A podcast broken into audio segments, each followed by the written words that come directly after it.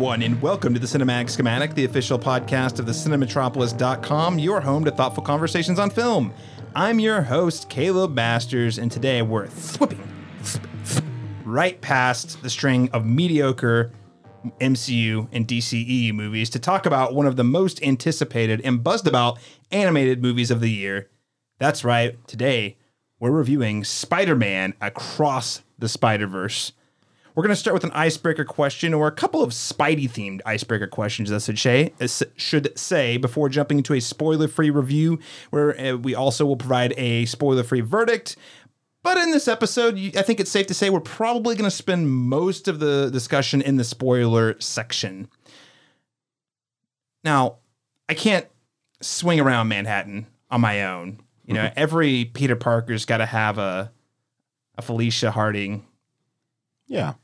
And I would say in this relationship, I'm the Felicia Harding, and LaRon Chapman, my co-host and the award-winning filmmaker, is the real Spidey man. So, uh, and wait, wait, which universe? Which verse? Uh, yeah, that's a good question. It's fine. It's fine. Somebody you get to choose. yeah. There's so many to choose from. Oh, I don't even know, man.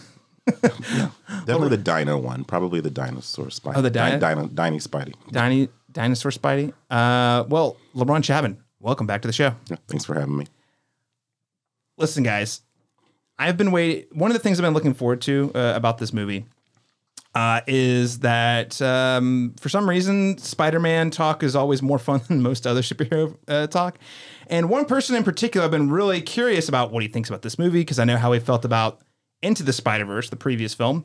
Is um, the semi? He's a comic book scholar. He's a semi-retired podcast host of several podcasts. One of them you've probably heard of, an animated discussion where we I was a co-host with him where we talked about Batman and Superman the animated series. He also hosted Listen Up A-Holes and In the Gutter. Joshua Unruh. Joshua, welcome back to the Cinematic Schematic, sir. Thank you very much for having me. I'm pleased to be here. It's been way too long. I can't wait for you to just take us all to school on literally all of the Easter eggs that I'm sure uh, that are in the movie. Um, I'm curious about how many of them are real Easter eggs and how many of them are just like total made up fan fiction, but they they kind of play it off like it's real. So much to talk about.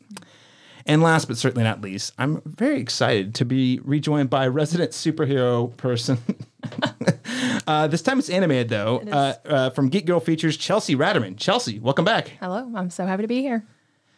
So before we get into all of the webhead talk, we have a few programming announcements to share. So this review for Across the Spider Verse is publishing earlier than our normal Thursday timeframe. That's right, listeners, you're getting treated to a Monday episode. And the reason that is is because uh, starting on Tuesday, that's tomorrow, if you're listening on the day of release, we're beginning our exclusive coverage of the Dead Center Film Festival. So every day this week following today, We'll be hosting an exclusive interview with filmmakers playing their films at the festival. Additionally, we'll be releasing even more podcasts and written essays from a team of writers, including uh, recurring cinematic schematic guests Daniel Bokemper, Joe Light, and Chris Schultz throughout the festival. All of that will be found at thecinematropolis.com. So if you're in Oklahoma and you're and you're familiar with Dead Center, maybe you're attending, maybe you can't attend for whatever reason, but want to kind of keep your fingers on the pulse of what's going on, you can follow all of our uh, work covering Dead Center at thecinematropolis.com. Uh, again, if you're an Oklahoma listener and you don't have plans next weekend, I hope you'll consider supporting the festival by purchasing a badge or individual ticket for the more than 160 films playing at this year's festival. It's right over at deadcenterfilm.org. Now, LaRon Chapman, we don't talk about this on the show too often, but you, sir, are actually one of the Dead Center programmers. Um, maybe for our listeners who aren't as familiar or tuning in for the first time, could you tell us a little bit, a little bit about your role at Dead Center and what's going to make this year really special? Uh, sure, absolutely. Um, so I, for uh, several years, have been just kind of an adjunct um, um, programmer for the festival, but they, in the last two years, gave me an official title as the Pride Programmer. And since that, I'm taking a lot of films that are dealing with queer and LGBT, LGBTQIA films and content, and uh, kind of sifting through them and picking the ones that I think are the most substantial or the most um, impactful for the festival. On the one end, there's a lot of pressure being the sole voice of the queer community at Dead Center Film mm-hmm. Festival, but on the other, you know, it's I am thankful that they have at least created a platform for somebody that they knew that they weren't the best people to sift through these kinds of films to pick what was best for everyone to see. So they've at least done some homework in in, in providing that opportunity for me. And so um, that is about the extent of the kinds of I watch all the films because there I have access to the portal, so I get to see films before they come out. So I've seen many of the exciting films that are going to be here this year.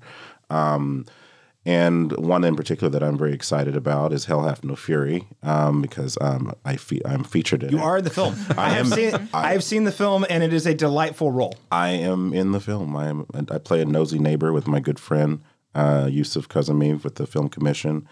Um, it was a blast to play with, and then obviously to be there alongside um, you know some of my favorite filmmakers in the state. You know Jacob Layton Burns and Zachary Burns. It's his debut.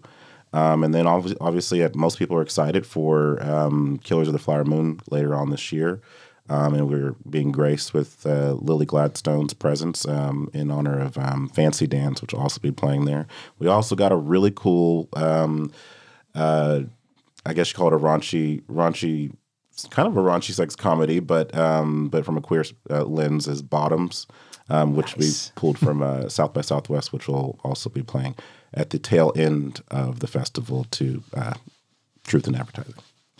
So many good films, and um, I, I, you mentioned several of the standouts specifically from outside the state. We also have um, a number of locally produced films, and um, we uh, here on the Cinema Metropolis, uh, several of our me and several of the writers are part of the Oklahoma Film Critics Circle, who um, help judge a couple of the categories. And uh, anyway, it's just super exciting to see the, uh, a the amazing films we bring from outside the state, but there's also a lot of homegrown filmmakers here who just like every year get better and better, and it's Yeah. harder and harder to, to choose. in, what- in many ways we're films. seeing all these people grow throughout the years and so that's what's exciting to see them on their second third and fourth films and Mm-hmm. just seeing how we get to watch them kind of birth into the artists that they are. And then just a great way to come out and support local local film local local artists because this is kind of the you know what I mean that that ground that they're they're, they're planting their roots in. So you'll be like you saw it here first you know? So Dead Center is a little you know it's grown every year it's gotten bigger every year. And so it's nice to see you know how far the festival's come even in the last five years. So Yeah. And this one's going to be the first year that's like sort of fully back to on site. It's been a hybrid couple of years. So, anyway, listeners, if you're curious and, and learning more and you're here in Oklahoma City and you don't have plans next weekend, you can buy a badge, which will get you all access to all any of the films, uh, as well as the exclusive parties. Or if you just say, hey, I'm not really into all the extra stuff and I just want to see a movie, you can also buy individual tickets. All of that over at deadcenterfilm.org. Now, with that said, we're going to be cranking out a lot of podcasts, a lot of written content over at thecinematropolis.com. So what that means is we're going to take a look at R and R on this show. So for the remainder of June after Dead Center, we're going to be on a, a short hiatus for a few weeks. I think it's going to be about three or four weeks. And I know you're saying, but June is so packed with more movies to talk about. Some of them might be great. Some of them might be terrible. We're really not sure. There's things like Elemental, the latest Pixar film. Uh, there's The Flash, which weirdly is getting crazy amounts of positive buzz. Uh, then you also have Indiana Jones and the, the Dial of Destiny. I was really excited about it, and then the buzz came out, and I was like, now I'm way less excited about it. um, there are so many anticipated movies. The question is, are they good? Are you going to talk about it on the show? Well, fear not. Fear not, we are going to be regrouping following the 4th of Ju- the July weekend to catch up on all the films uh, that we watched during the break before winding up for what appears to be a really exciting July. We have Mission Impossible Dead Reckoning Part 1 on July 12th. And then, of course, I would argue the biggest showdown of the summer this year. That's right. July 21st, it's Oppenheimer versus Barbie, baby. Which one which one is going to be the box office victor? I just found out Oppenheimer this week is 3 hours long and rated R, so who's to say? who's to say? uh lastly, I know so many announcements, more announcements than uh, usual. Um, I will be attending Oklahoma's largest pop culture convention, SoonerCon 31, on Friday, June 30th and Saturday, July 1st. So, for those of you who are not familiar, SoonerCon is a collaborative, 100% volunteer organized effort backed by the 501c3 nonprofit Future Society of Central Oklahoma. The convention brings fans, creatives, and academic professionals, artists, authors, musicians, uh, small and large businesses, and community uh, members together in Norman, Oklahoma. Uh, I want to say it's it brings in foot track of like anywhere from like three to five thousand people a year, and it keeps getting bigger.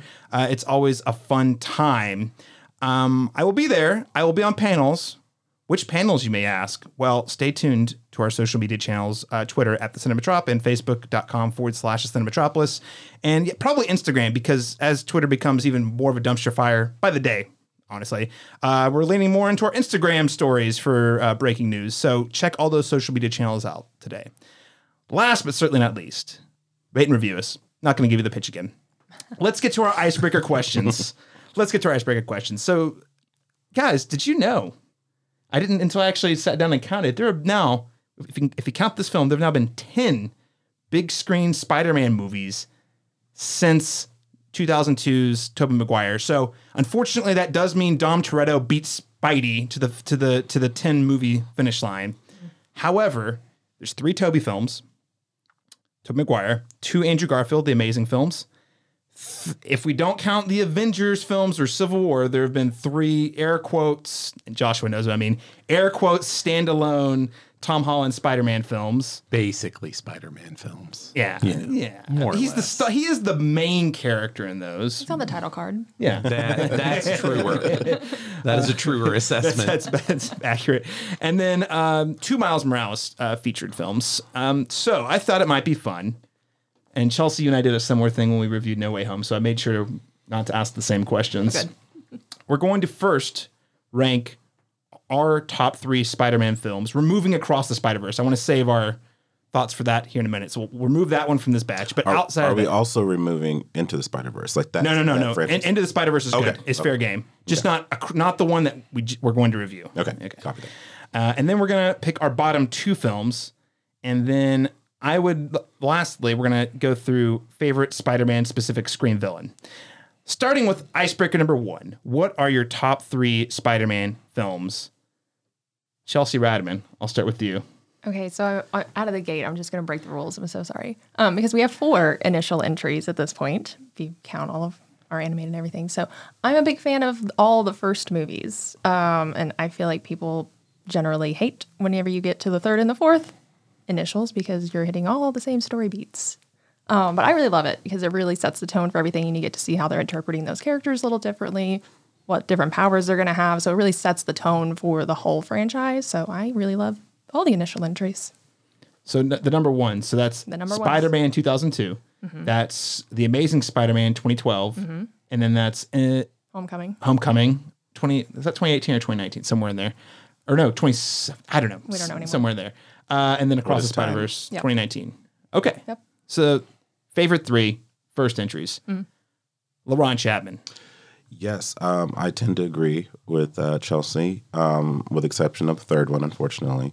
Um, I think Spider Man 2 is my favorite of all the Spider Man movies, just in general. I think that was the first one where I think critics, audiences alike kind of came to a convergence finally and said that maybe there's something to these, these uh, superhero movies.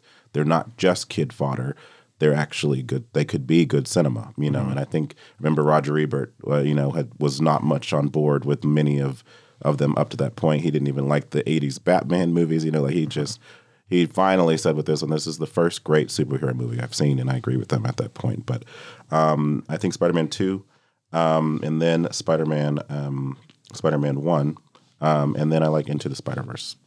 okay all right so two po- Tobey picks And then one into the yeah. and Miles Morales animated okay Joshua Unruh what are your top three Spider-Man films Into the Spider Verse is number one with a bullet. Like it just, come on. Uh, it, It's been the best superhero movie, period. Which is hard for me as a Winter Soldier lover to say, but it's it's amazing. it's pretty incredible um pretty amazing but if you will. Uh, my my second favorite is Spidey Two, Tobey Maguire's 2nd outing. Um, I mean, yeah, it's it's kind of uniformly beloved. Like it's it's the the villain's great. The uh, T- Tobey is great doing a '60s style Spider-Man in the early 2000s, and they just nail all of that. And it's like it's scary and it's funny and um, yeah, it's it's Spider-Man Two. And then a controversial pick for my top three, my third spot, Amazing Spider-Man, the first Andrew Garfield outing. Gonna pause right here. I'm s- make the case. I'm so happy that you like that movie more than pretty much anybody I know. Because I like it, but you like like it more than I do. and uh, continue anyway. I'm just I because most people knock both they package both Garfield movies together and knock both of them, and I don't. and think they that's fair. forget that the second one was not the first one. exactly. Yes, I, I I think that's the biggest the biggest strike against Amazing Spider-Man is that Amazing Spider-Man Two exists. Yeah. if you just go to Amazing Spider-Man and recognize that you're not getting Raimi's Spider-Man, it's really good. Uh, it's a sort of I, I don't know, like uh, a more realistic is maybe not quite the right word, but a more grounded, gritty, like angry teenager version of Peter Parker, which I don't want to trade anything from Tobey's very G golly whiz 60s Peter. But if you go to the earliest comics, like he is angry and on the edge of being a supervillain for like the first year of his existence. More than once he thinks to himself, you know, maybe I should just quit saving people and knock over a bank. I mean, like this th- that's not an exaggeration. That's in like issue 2.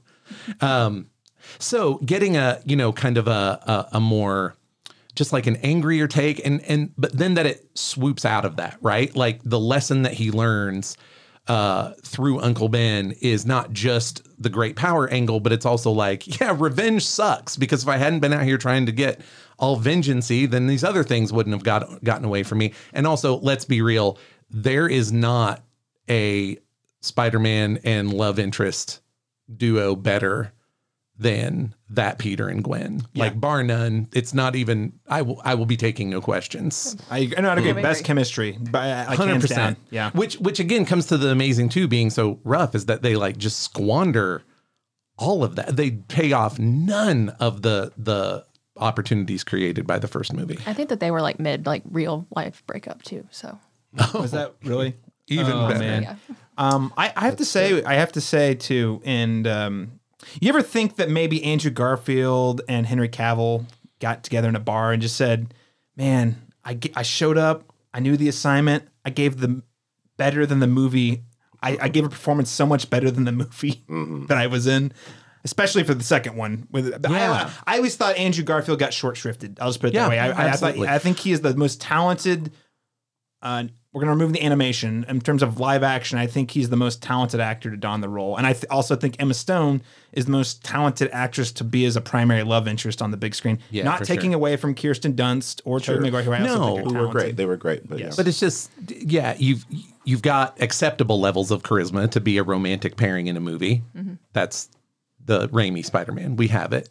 And then you have the oh, oh, I'm just in love with both of you adorable dorks trying to figure out how to go on a date is it's a whole it's whole next level. I feel like I feel like the Amazing Spider-Man two was essentially it- for me it was a rom com that just got real chaotic there towards the end. The studio just didn't know what they wanted, and, and that's what I think. Yeah. That I think that is one of the worst cases of. I mean, that's like a one of the worst yeah, cases of studio meddling where it's just like you can clear uh, see that the director is it Marc Webb, right? I think mm-hmm. uh, he was going for the rom com like takes modern day like, John Hughes type thing, you know. it kind of occupies about two thirds of the story. To be mm-hmm. honest with you, I was like, I was like, is this a Spider-Man? There's no action in it, but I'm I'm eh, to one extent on one extent I'm okay with that. If if it had come together cohesively, but it did not. But uh, and also you can see with all the alternate endings, like it's not just like oh they left this one part out. It's like fundamentally different endings they shot because they just didn't know Yeah. what they wanted to do with that movie. So My last bit of agreement that Andrew Garfield is probably the most talented person to wear a Spider-Man mask is that I found uh ah hell, what's even the third MCU one? Tom Holland, Yeah, the third No, one. no No, way uh, home. No Way Home. No Way Home.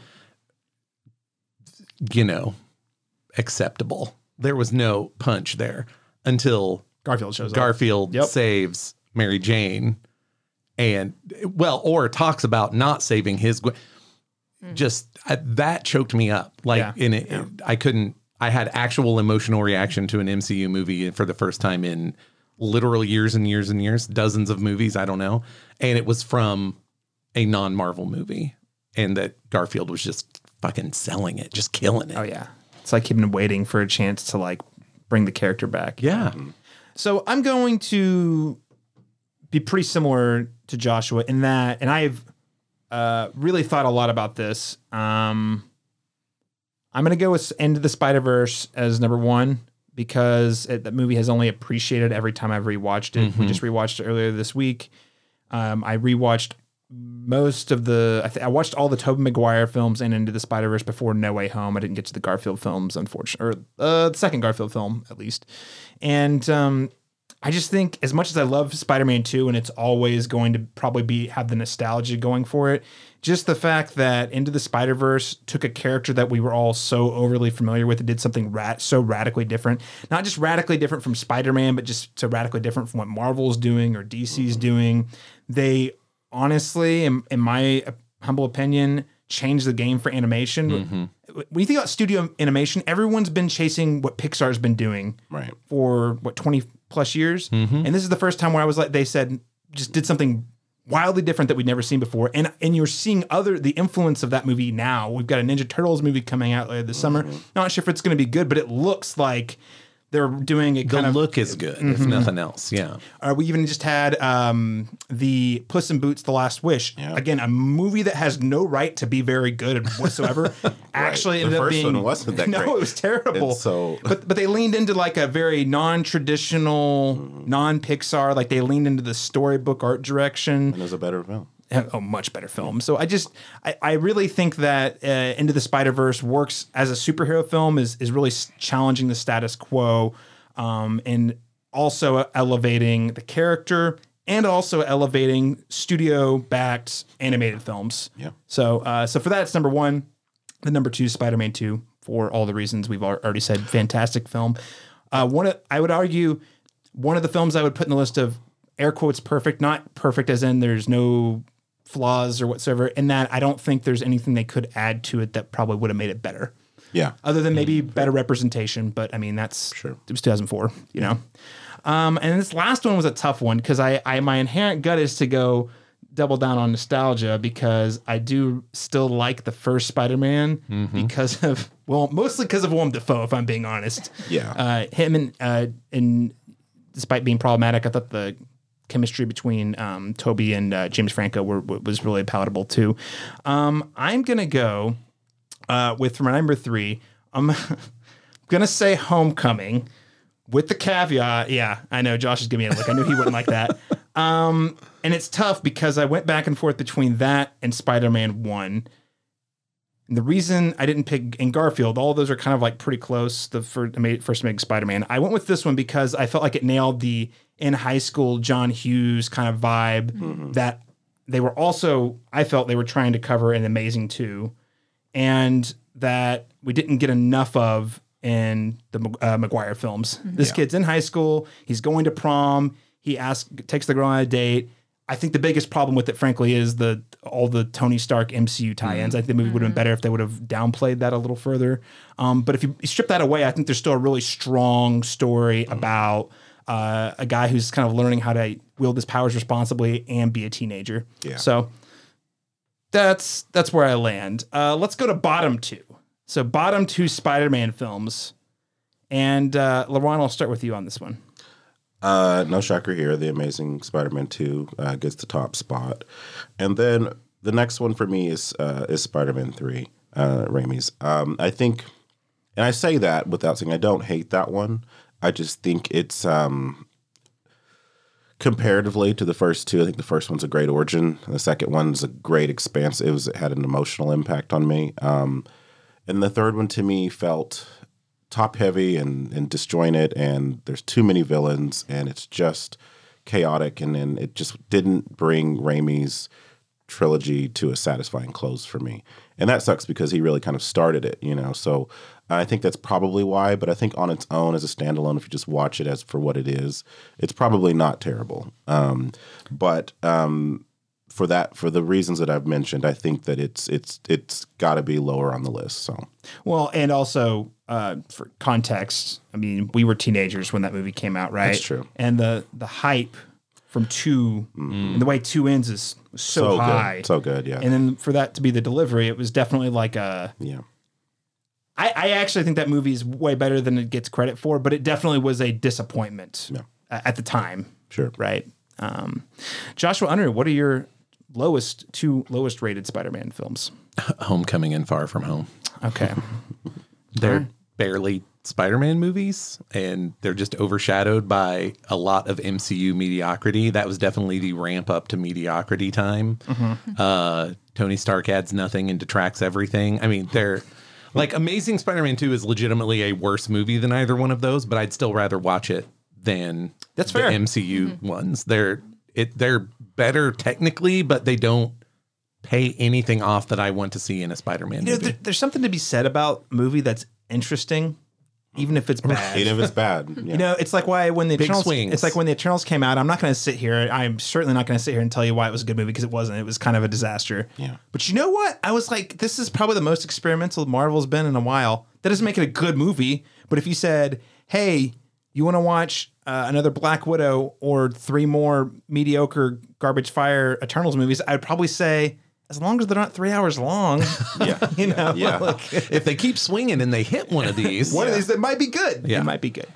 Chelsea, how about you? Bottom two. I feel like it's like a requirement to say Spider-Man three. I mean, it, it it hurts my soul when I when I watched it. It's just real cringe, and I feel like maybe like that at that point he was his own villain, just the whole time. Studio meddling once again, by the way. Uh, yeah, that was rough. Avi, Avi Arad, who is still a part of these movies, uh, notoriously was the one who pressured Sam Raimi to to insert Venom into the film, even though Raimi tried very hard to say, "I don't understand the humanity of the character. I don't want to put him in the movie," mm. mm-hmm. and uh, mm-hmm. had to had to get him in there. Yeah. Yeah. And then for my other one, it's really hard to pick between the three MCUs because my problem is the same problem, which is like, yes, Spider Man's on the title card, but there's so much interference. It probably would be No Way Home just because that one is so much more MCU than it is Spider Man. Like, at least with Homecoming and Far From Home, we're a little bit more based with Spider Man. We have some of the pieces that pick into it, but then we're three is just setting up multiverse. Like, it's not, we don't even care about Spider Man anymore. well, to be fair, we care about the better Spider-Man. Yeah, Tom Holland is the least Correct. interesting Spider-Man in that movie. Absolutely, Yes. I, I would I would Yeah. agree with that. And and frankly, his story. You know, I, I had a great time with No Way Home. I don't think it's a good movie. Uh, the experience was amazing. Uh, It's kind of a mess, honestly. Uh, it's not my bottom two though, because uh, I have too many warm fuzzy feelings, and I get the Andrew Garfield moment. I get even just the Tobey Maguire being like, "Yeah, me and MJ worked it out." I was like, you know, just dumb Yeah. stuff like that. you remove that gimmick though. The whole movie. Oh yeah, That's, the- that's the thing. yeah. Well, here's the thing: is if you go back and watch them, the second movie, Far From Home, is definitely setting up a Kraven the Hunter. Everyone knows Peter Parker's identity. Ever the world's gonna hunt him down. But it's like they saw the kind of love and praise they got from Into the Spider Verse, and they're like, "Wait a second, what if we just like?"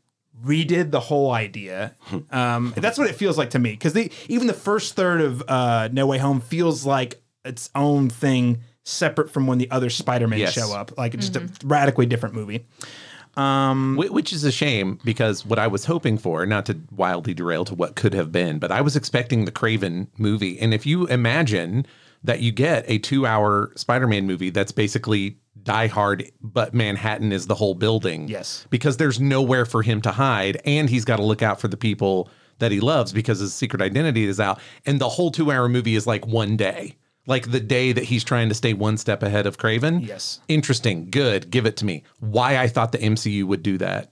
Something as, you know, interesting and Well, good that- as that, I, can't imagine, but I do. That was okay. And that okay. This leads me to my bottom two because my bottom two are yeah, Amazing Spider-Man two. Just because talking about things that could have been. I just Yeah. The there were so many ingredients that were already there. All they had to do was just tell one story. Yeah. And they they started out in the first probably eh, third or so. I'm like, okay, I get what this movie's about. And then in the second and third, it just is like more and more and more villains, more like setups for the Sinister Six movie, like all this stuff that I just don't care about. And it mm. really, really undermines the character. So much so that when we get the spoilers for the 2014 film, Death of Gwen Stacy, I'm sad, but I'm like, this should have hit like way Yeah. more than it. I mean, I was sad. I don't want to say I didn't emote, but I was that should that's supposed to be the biggest mistake of Spider-Man's life outside of Uncle Ben is Gwen Stacy, and uh, it didn't fi- quite feel like it hit that level. So yeah, that's on there, and I have to say Far From Home. Now here's the thing, caveat: I actually like a lot of that movie. Not disagreeing with any of you're saying about the MCU shenanigans, though. The stuff I like are Frank. God, the line. I'm so sorry. I really think Jake Gyllenhaal does a lot with a nothing role. Uh, Yeah, I- yeah, he's absolutely- he elevates the material. Um, Yes. and I thought Mysterio, ha- having grown up with the character, was a character I always wanted to see on the big screen. So it was cool to see them do that. Um, but my biggest problem with it is, is it, it's another one where it feels like it starts off like here's the high school Spider-Man movie, and then Act Two, J.K. It's an MCU crossover film again, and didn't feel so great. And the the ongoing unintended theme of abusive father figures that Peter should punch and instead apologizes to, it just like it was gross enough in the first one. But to have him do it again to Nick Fury, I'm just like, no, punch these abusive air quotes father figures in the dick and swing away. But that wasn't really Nick Fury. ah, I refuse to deal with it. Oh, don't worry. As should no no one should be willing to deal with Well, that. gu- well, guess what? Secret Wars is just about to drop on Disney Plus. So after This since is true. 2019, we've been wondering what was that stinger about. We're about to find out. they out. are going to have to lie about viewing numbers so hard. last, uh, honestly, uh, last icebreaker question: Who is your favorite Spider-Man specific screen villain we've seen so far? So again, I, I want to remove any Avengers, non-Spider-Man villains from the table. So any of the ones from No Way Home, all all good, all fair game. Just not uh, Thanos or anything like that. Josh, we'll start with you.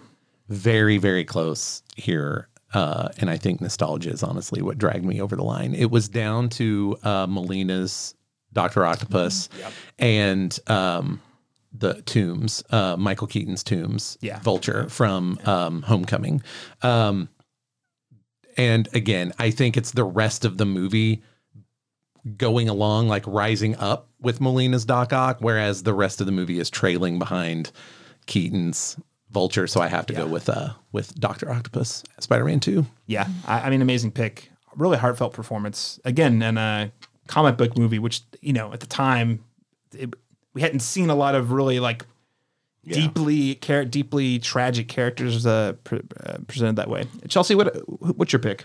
That's really hard because yeah, I really wanted to like just lead Doc Ock, but um, I really like um, Rhys Ifans's Lizard. Ah, nice. Yeah, um, Yeah. yeah, It's good. It is that that through line. I think when we're we're going into Garfield's Spider Man, but it's like you know, Lizard's not necessarily like a villain. Like he, he has best intentions, and then obviously everything happens, and then he just it gets a little twisted. But He's like Yeah. a he's like a less malicious Norman Osborn from 2002. You know what I mean? Like like Yeah. like like because because his his intentions are at least noble and like well meaning, and they just an Mm-hmm. and then they get twisted occurs. and then yeah. and I I think it's I think it's a really good lesson for like Spider-Man which is like you know you can have great intentions but you need to make sure that they're like based in reality and you know Mm-hmm. you it, the best intentions can still go very wrong Absolutely. Also, fun fact: uh, Amazing Spider-Man one, probably at least top three Stan Lee cameos. By the way, that's, that's even the fight sequence. Yeah, yeah, yeah. Yeah, yeah. LaRon Chapman, favorite Spider-Man villain. It is Doc Ock for me, Spider Man Two specifically. Alfred, that that Alfred Molina, um, and I think it's because it's the first one that like predating, you know, like Heath Ledger's Joker, where I actually was invested in the villain's um, cause and, and, and motivations and and had empathy for you know even though they were doing the wrong thing, there's kind of this. You know what I mean? Like normally the villains kind of throw away, and have felt like they gave him a, a depth that was kind of uncommon to the villains to MCU films up to that point. So, um, so I would say Doc Ock takes it for me as well. Very nice. Um, mine, I, Doc Ock is my defunct. So if you pointed it to my head, that's probably what I'm to say. But for for the sake of kind of a little bit of diversity, close two way tie. Um, definitely nostalgia, but I think the first one, and which would be my primary pick, which is the Green Goblin. The one of the things about No Way Home that I did like was it gave us more of. I know it's a greatest hits, but you know, we only got we really only got Willem Dafoe proper in one full movie before that. So seeing him show up and like mm-hmm. and in this one because of how much our understanding of comic book movies have evolved and what we're willing to accept have evolved since you know 2002 he goes full ham in No Way mm-hmm. Home. Whereas he's going pretty crazy. He's going pretty over the top and theatrical in 2002. But he he he ratchets it up even more in No Way Home, and I, and I just love it. It's cackling, it's maniacal, it's a Joker type performance, and he knows exactly what the assignment is and just nails it 110. percent I will also say uh, again, this, this is where it gets dicey, and this one's definitely more the nostalgia draw. Um, yeah, James Franco's a very uh, fairly problematic figure right now, um, and that's really hard. Uh, it makes it harder to appreciate his earlier films. Uh, but I really thought he had him and Tobey Maguire had some incredible chemistry. Yeah. And uh, despite the fact that Spider-Man Three gets a lot wrong, or at least gets a little distracted, I thought one of the things that did the best was the Harry and uh, Peter Parker stuff. So Yeah. uh, Harry Osborn from the original trio, uh, trio is up there, up there. If you remove Doc, Doc Ock from the mix, so Yeah. Well, it's So- like oh, go ahead. I was going to say really quickly that um, just because Jake Gyllenhaal's not a good person, and I'm not saying that on Taylor Swift's behalf, I'm saying on my own. Um, um, and just because James Franco is problematic, and just because Jonathan Majors is is an abuser, doesn't mean they're not talented actors. They're just not good humans. That's all. yeah, that's all I'll say. and it's and with every one of them, it's always a case by case of okay. How much of this am I willing to accept to say I still like the performance versus like no, Yeah. I just can't watch it anymore. I don't. I think James Franco, based on what I've heard, he's pretty close to that line. But the thing that the thing that sucks is the amount of I loved his stuff. Yeah. outs- even outside of Spider Man, I Sure. just generally like. I mean, Pineapple Express. This is the end. Like there was a bunch of Yeah. things I liked him in. Um, Spring Breakers, like yeah, I feel like talent should just be reserved for good people. I feel like people who are Come on. you know, like let's separate those things. Let's just like you know, I want to speak to like a a sort of fundamental superhero thing because if you listen to most of our favorite Spider-Man villains, they're opposite number villains. They are basically Spider-Man with breaking slightly bad. Like science is dangerous and difficult and can mess you up. Spider-Man, true for Spider-Man, also true for uh, for the Lizard, also true for um, Green Goblin, also true for Doctor Octopus, and our other honorable mentions like uh like Toombs. This is a working class guy who winds up doing supervillain shit to put food on the table, and we can see that as an equal but opposite to very you know down on his luck poor Peter Parker. Absolutely. So yeah, opposite number villains are always a great go to, and it's interesting to me that into the Spider Verse, we do not have anything like that. Mm. But that's because the Kingpin is just an excuse for our three main characters to deal with their inner demons instead. Absolutely. You know, which is not bad. That's it's just harder yeah. to, to, than externalizing it into a specific, you know, a specific person. Well, definitely, and and I will say, I'm glad you mentioned the Kingpin. That was a character I long wanted to see on the big screen, just because he's a lot different. Yeah. as you say, uh, and it was a good use of the character because he's really not that interesting on the surface. You know, he's a mob boss essentially. If we're gonna boil it down, I don't Yeah. want to oversimplify. You know, Wilson Fisk has a lot of interesting things going on, but I mean, if you're gonna put him in a movie. Kind of the, the pitch is, oh, he's a mob boss. He's got access to the criminal underworld and he can hire all these cronies or whatever. Like that's um. So I thought the way they used him into the Spider Verse was really clever because it's not about him. Yeah, a good traditional Spider-Man villain. Um, so it's not like out of left field, but also, and he's great, like when he's on screen, but he's also not the point. Right, he is the excuse for the point. Absolutely. Also vo- uh, voiced by um, Liev Schreiber. Really uh, nice, nice touch. Just an unexpected. Um, well, again, there's so much in that movie that's just like, wow, that didn't have to work that well. Damn. sure did though.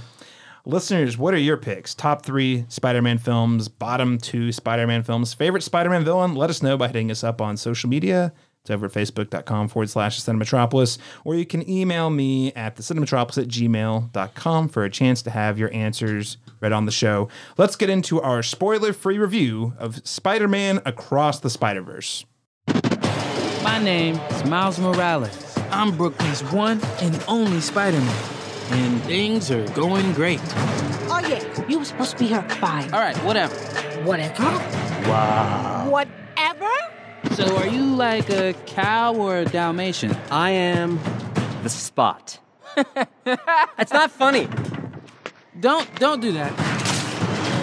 Miles's grades are pretty good. A in AP Physics That's my little man. and a B in Spanish. Ooh, okay. Miles. Are you trying? To Mira, eso es imposible. I gotta go. All right, bye. He's lying to you, and I think you know it. What's up, danger? All right, so let's do this one last time. According to IMDb, Spider Man Across the Spider Verse is described as Miles Morales catapults across the multiverse, where he encounters a team of spider people charged with protecting its very existence. When the heroes clash on how to handle the new threat, Miles must redefine what it means to be a hero. So, a few fun tidbits about this movie. Uh, number one, this film is actually directed by a trio of directors, which is fairly uncommon. I, I don't see it very often. Usually, when that happens, that means someone got fired and they brought on one or a, a duo to replace them. Not not not so much in this case. And and here's I, I really want to call these people out because I quite like the stuff they've worked on. You might not know their name, but they're very talented people. So uh, number one, uh, Joaquin dos Santos. He's best known for his work in acclaimed animated projects. Uh, number one being Avatar: The Last Airbender and its follow-up series, The Legend of Korra very, really well liked uh, shows before that, and Joshua and I uh, have another show we like, Justice League Unlimited. Oh yeah. Uh, he also, I have not watched the show, but I've heard a lot of people really like it. He was uh, the executive producer on the Voltron Legendary Defender animated series on the Netflix, which uh, again I haven't seen, but I've heard great stuff, and it definitely looks like it's from the same style. First as season's Korra. very strong. Yeah, so you've seen the first season. I've seen the first season is really strong. So that's your animation guy. This is the guy who clearly knows, especially action animation, I would say. Number two, Kemp Powers, best known for his work uh, on his play One Night in Miami, which was adapted to a feature film for Amazon and scored a Best Adapted Screenplay nomination before he moved on to write and co-direct Pixar's Soul alongside Pete Docter. And that film, uh, that animated film, won Best Animated Feature at the 2021 Academy Awards. Uh, so Kemp Powers, more of a playwright background. Uh, and lastly, Justin K. Thompson, uh, a little less well known, but he had previously worked as a production designer. Honestly, I looked at his IMDb on a lot of well known projects, including some video games. Uh, but most notably, he did work on uh, Into the Spider Verse and also the Cloudy with a Chance of Meatballs one and two films. Uh, I'd also argue a pair of fairly underrated animation uh, animated films. So again, uh, Joaquin Dos Santos, Kemp Powers, Justin K. Thompson. Uh, this movie is a sequel to Spider-Man Into the Spider-Verse, the first film, which was budgeted at ninety million dollars, grossed three hundred eighty-four point three, which uh, by certain Hollywood parameters is a is definitely a success. Some would argue it's more of a modest success. Um, and then it re- also received universal acclaim, so a ninety-seven percent Rotten Tomato score from critics, with an audience score of ninety-three percent, and also won Best Animated Feature at the twenty nineteen Oscars. Uh, big one here. This film is budgeted at $100 million. And uh, actually, the, the early projections came out earlier today. Had, had, just in the US alone, is expected to cross $120 million opening weekend uh, this weekend, which for any animated film is pretty exceptional. I think it's like files number like three or four, um, but uh, really stellar. And uh, especially when you consider that Across the Spider Verse's runtime makes it one of the longest Spider-Man movies to date, behind only the Amazing Spider-Man 2 and Spider-Man No Way Home. Uh, animated movies typically aren't longer than two hours. It's pretty rare, right? So uh, the fact that it's making that kind of money with runtimes like that is interesting. Lastly, important detail to note, and we're going to talk about this. Across the Spider-Verse is the second film in this animated trilogy starring Miles Morales and Gwen Stacy. The third film, titled Spider Man Beyond the Spider Verse, is set to be released on March 29th, 2024. Not long. Not long. And yet also way too long. we'll get into it. We'll get into it. Uh, so, with that said, given uh, I want to reiterate this disclaimer given the amount of spoilery landmines surrounding most of the plot for this movie, uh, the spoiler free review is going to be fairly short. But that said, what are your overall thoughts on Spider Man across the Spider Verse? LaRon Chapman, I'll start with you. This felt like a bolt of electricity for me um, because, as you know, we've said it too. We're you know it's beating a dead horse. I have been so just underwhelmed with the MCU offerings as of Phase Four is kind of you know with hit and miss. So, some some of them are watchable and passable, but none of them memorable. Um, and this is like the first time in a really long time that I have, um, you know, been reinvigorated to actually follow this franchise, see what happens next. Um, and that's saying something, you know, with so many, what we're 30 some odd films in, you know, to for me to be excited about an MCU film again. You know, um, obviously these movies make a lot of money, so people show up for them. Um, but I think I've grown so fatigued with the formula. I think that's what's so exciting about this is that it, it has such a refreshing visual style. Um, the characters are interesting. The stakes are high, you know, um, and it just it has visual panache and originality.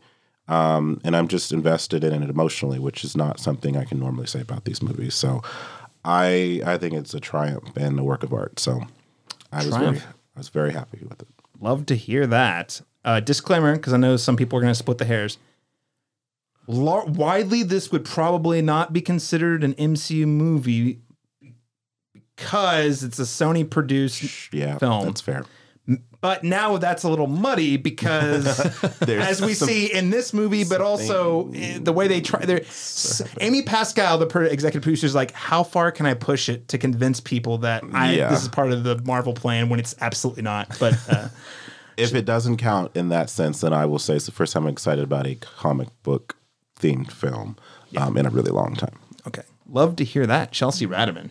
Yeah, no, I, I loved it. Um, and really kind of Josh talked talked a little bit about it earlier, but um, animation gives you so many opportunities to really focus on like the internal aspects of self development and growth. And I really, I'm really loving Miles's like continuing journey throughout these two, and then into hopefully the third one. But because when you're dealing with live action, it's so external because obviously you're not getting the internal monologues, you're not getting all of that extra information. Um, so I really just love how we're able to see how everything is affecting him more, um, and even not even necessarily about how much he's affecting the story, but how the story is affecting him.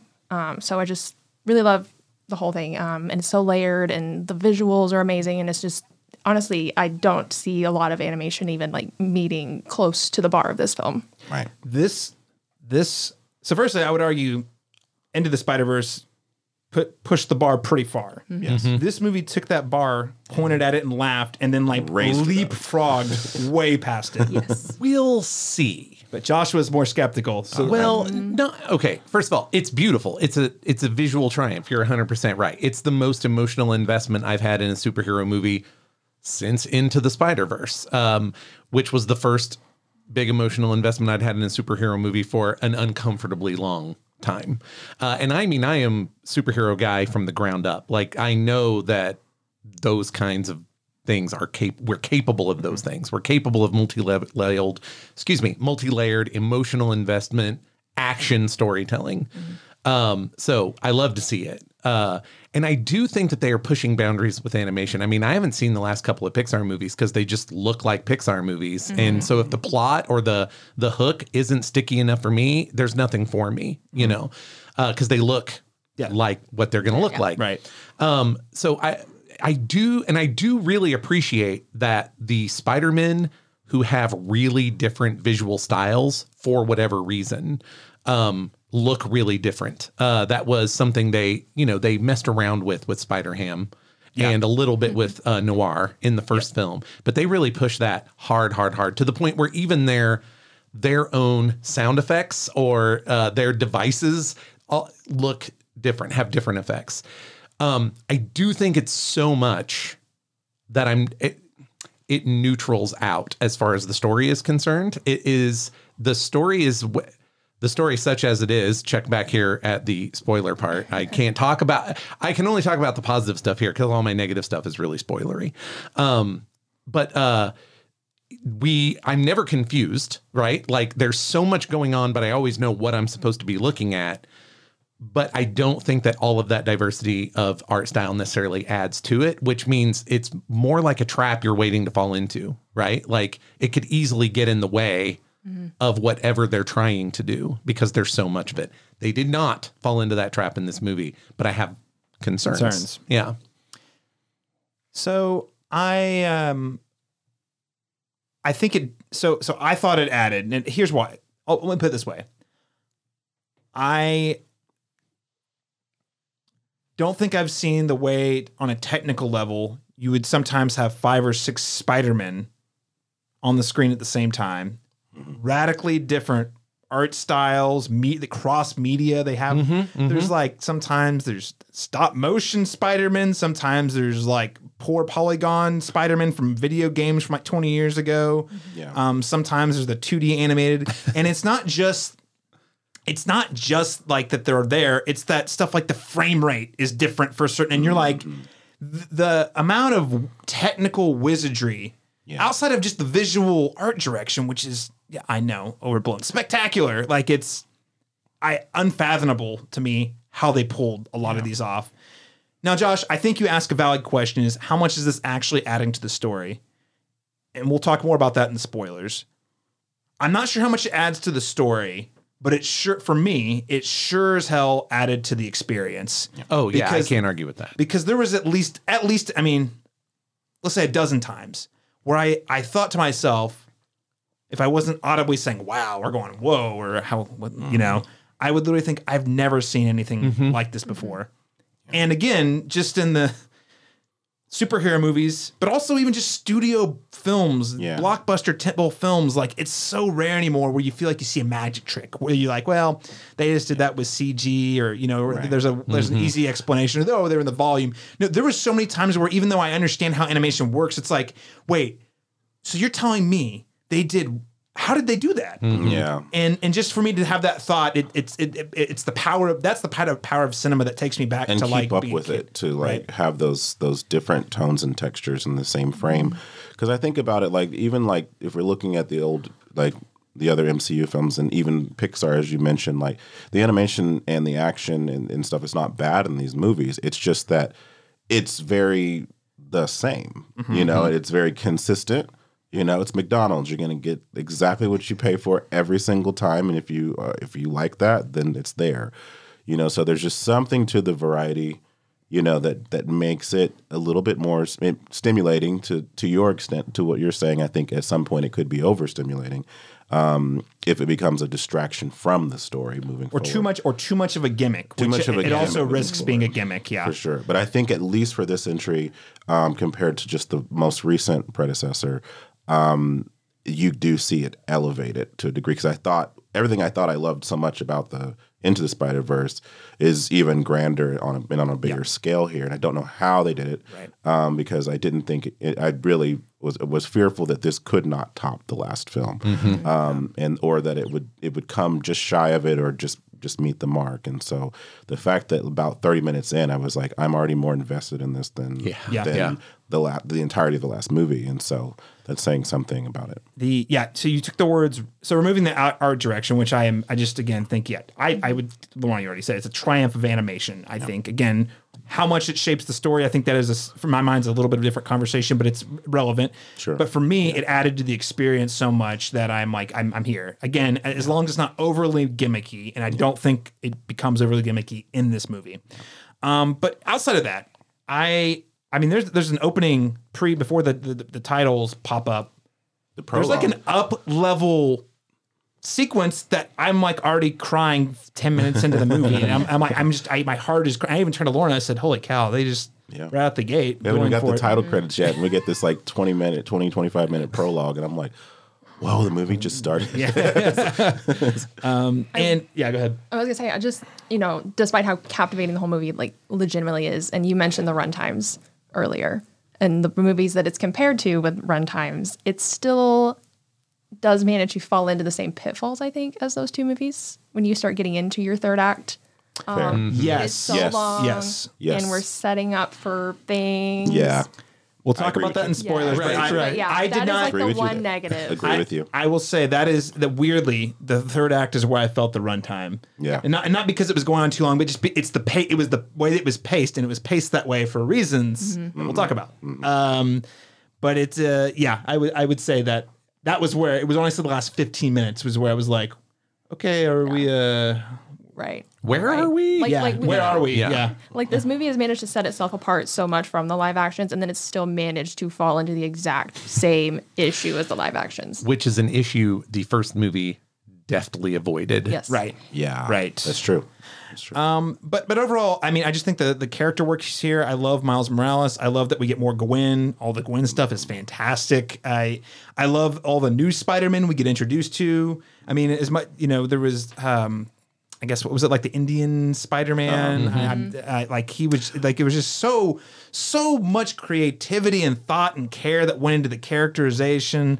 Um, On the animation side, I think that's what I liked most was when we got to visit an entire other world and see so that Gwen's animation style fits with Miles's, but it's like pastel girl yeah, punk just like- versus hip hop, right? Like they work together, but the backgrounds are completely different. And we go to the Indian Spider-Man's city is com- like it's subtle in a lot of ways, but it's totally other. And we get a little bit of that uh, with Spider-Man 2099s because we get a look at kind of the, uh, you know, a little bit of the cyberpunk future. Although interestingly enough, the Brooklyn that Miles goes back to in the in the third act, I guess that might be a little spoilery. I'm sorry.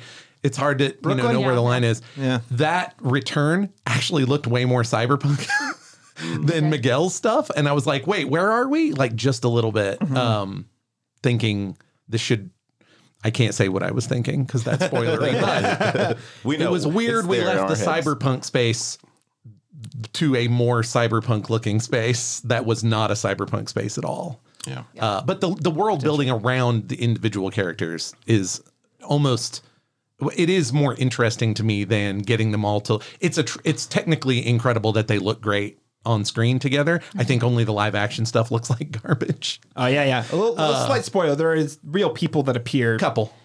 I- well, uh, that would probably so my nitpicks are one of which we'll talk about in spoil. Well, I don't know if it's nitpick. There's a potential qualm I have in spoilers that's keeping me. It's going to hold me back from giving this like an A plus plus. The other thing is, I did smell a little bit of the studio intervention with some of the cameos. Yeah. where you're like, it's not. It does work, but also I don't know that I want. Yeah. I don't know if I wanted this at that. I didn't want that cameo at this party. I don't Yeah, know how yeah, I put it. You they know? can see themselves out. Yeah, yeah, yeah. But uh, but overall, I- again, yeah, this is a phen- phenomenal film. Oh, last positive thing I have to say: uh, Daniel Pepper, uh, Pemberton, I think's uh, the sky, composer who returned from the first one. Really strong work. Holy cow, incredible! I've been listening to it while I've been working. I, I, I- the next day I went to work. I turned it on, on the t- tunes, went into the zone, and I was like, God, this is incredible. And, and I guess if I was going to sum up my, my overall thoughts, I know we've talked about a lot of little things. It did the, th- the the experience I had watching Into the Spider Verse in 2019, where it just blew the lid off of the animation style and X Y Z, all the nice things we've already said about it. It did that again, and I, it did it again not by just doing more of it. Like you could have just had a story in this style. The story's better too. Yeah, It's I, I would say I would say mostly the story is Okay. better. Yeah, yeah, yeah. I'm I'm invested. I'm invested. We'll, we'll get to it, but yeah. Um, Josh shares giant opinions redacted for spoiler reasons until later in the podcast. Um, yeah, but yeah, this is it. It did everything I liked about uh, Into the Spider Verse, but again, and not by just doing more of the same thing, like by pushing the envelope that much further with the score, with the animation, with the story beats, with the the the, the ambitious story, like all of it. Um, just how they caught lightning in a bottle a second time, I don't know. Well, let's get to letter grade so we can really get to the juicy stuff. Chelsea Ratterman, what letter grade would you give Across the Spider Verse? An A. I mean, hands down, it's one of the most brilliant films that's going to come out of 2023. Absolutely. I agree with that. Josh? Controversial. Uh. And I can't talk about why for a few more minutes. C minus. Whoa. I mean, I knew it was going to be low, but Look, C is minus. this is this where we can where we can say not yet, not No, yet. no, no. Well, okay. Because look, Okay. I didn't know going in. Okay, and here's- it was a problem. I'll put, I'll put this the same way that uh, I put it to some friends in text. This movie originally had part one. It was announced as part one, part two. And there's a sequel coming out in nine months. So maybe you could say there it's a two part story and we only got part one. So is this a Kill Bill Volume One and Two thing? It's not complete yet. Like we. that's, that's- why it gets a C minus. It's not an actual finished story. and they were not upfront about that. And that is a serious problem. Oh, so you're knocking it because of the studio. I'm knocking because it's not finished. There is no ending. We're going to talk about that. so in I don't know how good the story is. We haven't seen it all. I, fair. It's a fair.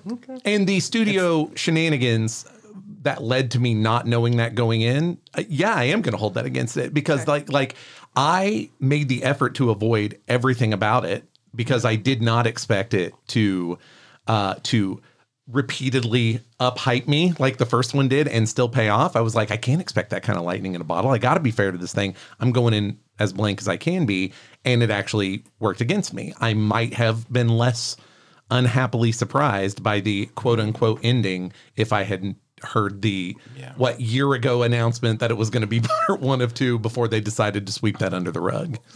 Well, I contemplated mightily about whether to tell anyone because I knew because they announced it was now it's been out for a while, but it's been so long. People, I think people kind of forgot. They never advertised it Yeah. once as uh, part Yeah. one, but uh, yeah. So that's something to consider. Um, with that said, LaRon Chapman. You know, I think it's, you know, like I said, I, I was told about this being part part one before I went into it, maybe mere days before seeing it. So I'm really on. I guess I in on the plus side, since you do have such a strong reaction to that, that maybe it's better that I was told because I I didn't that didn't hit me as hard when that came because I was anticipating it. Um, so it's just enjoying the ride.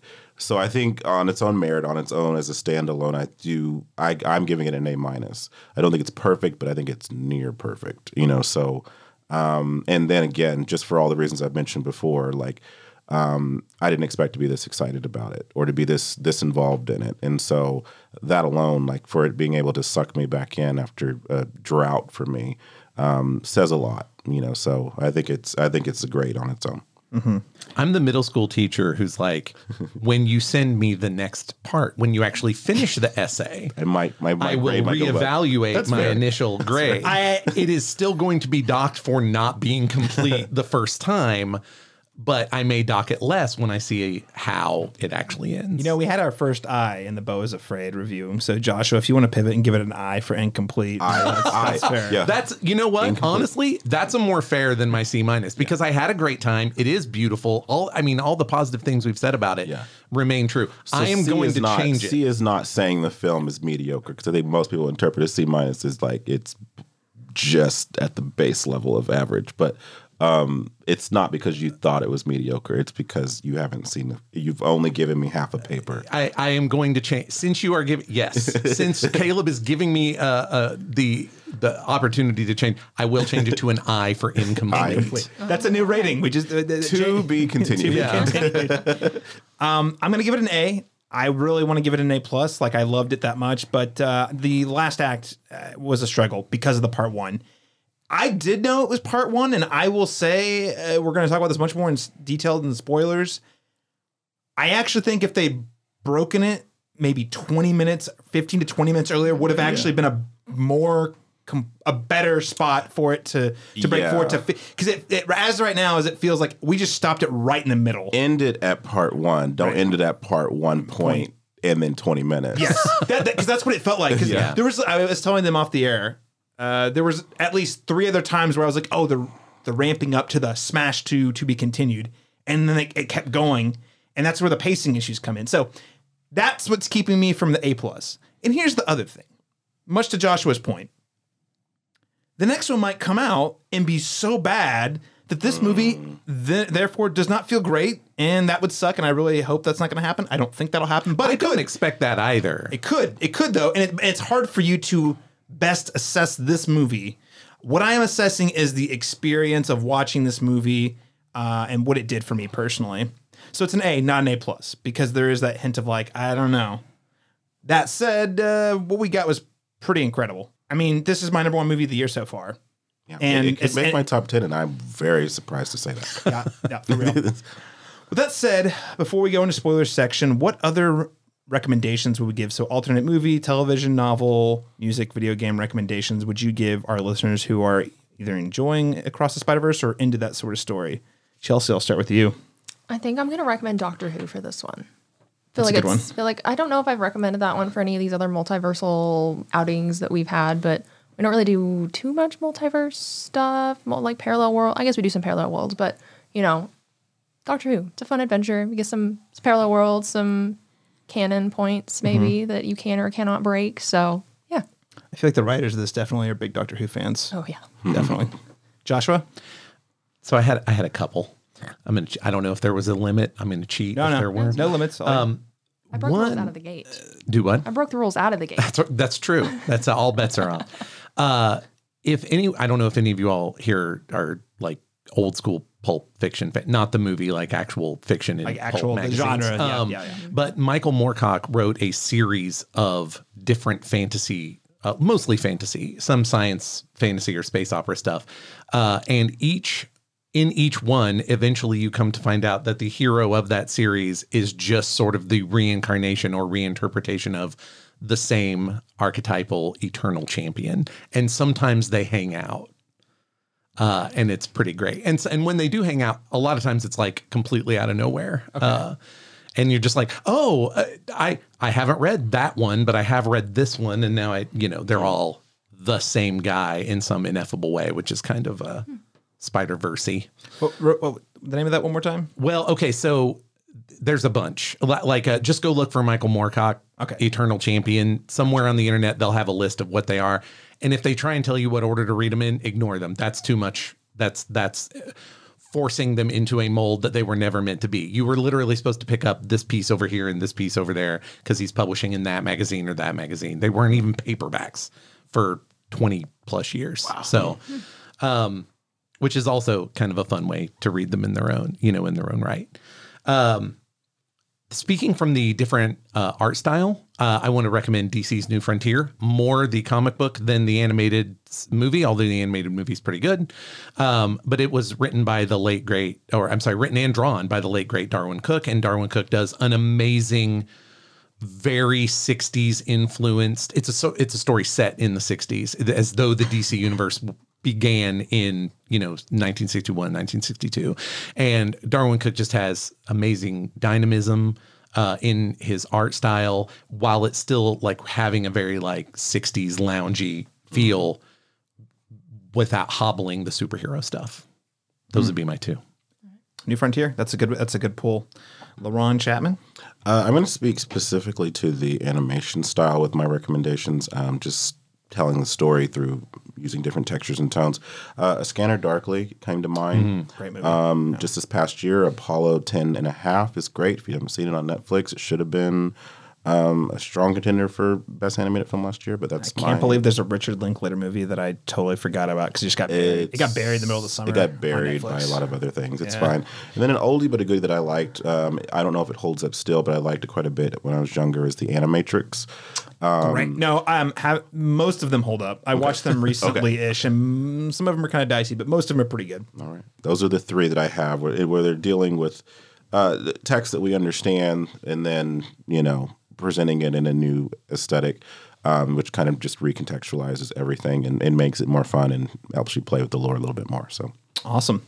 So I have a few recommendations um, on the vein that you just recommended, the Animatrix. I'm going to recommend two much more recent but similar idea where you're you're kind of playing one. The, the first one plays with a very known, well known uh, canon, which is the Star Wars Visions animation uh, animated series. Listen, um, I'm almost as fatigued with Star Wars stuff as I am with Marvel stuff. Probably a little less so, but but generally speaking, I'm just less interested on especially the Disney Plus content. The one that separates itself is Star Wars Visions now in volume 1 and volume 2. Volume 1 focuses on they basically assembled all of the best anime studios in Japan and said just go make a Star Wars story. It's not going to be canon, so use your whatever you can imagine within the realm of Star Wars, animate it, and you get radically different types of anime visually um, with some wild stories. Some of it's the stuff that, that speaks to the like 12 year old me, but there's also a lot of very inclusive stories they incorporate in there that's a little uh, more friendly, like non binary characters, for example. So just really, really incredible. So that's volume one. Volume two, they expand the scope beyond Japan and they're basically just going global and inviting all of these different studios.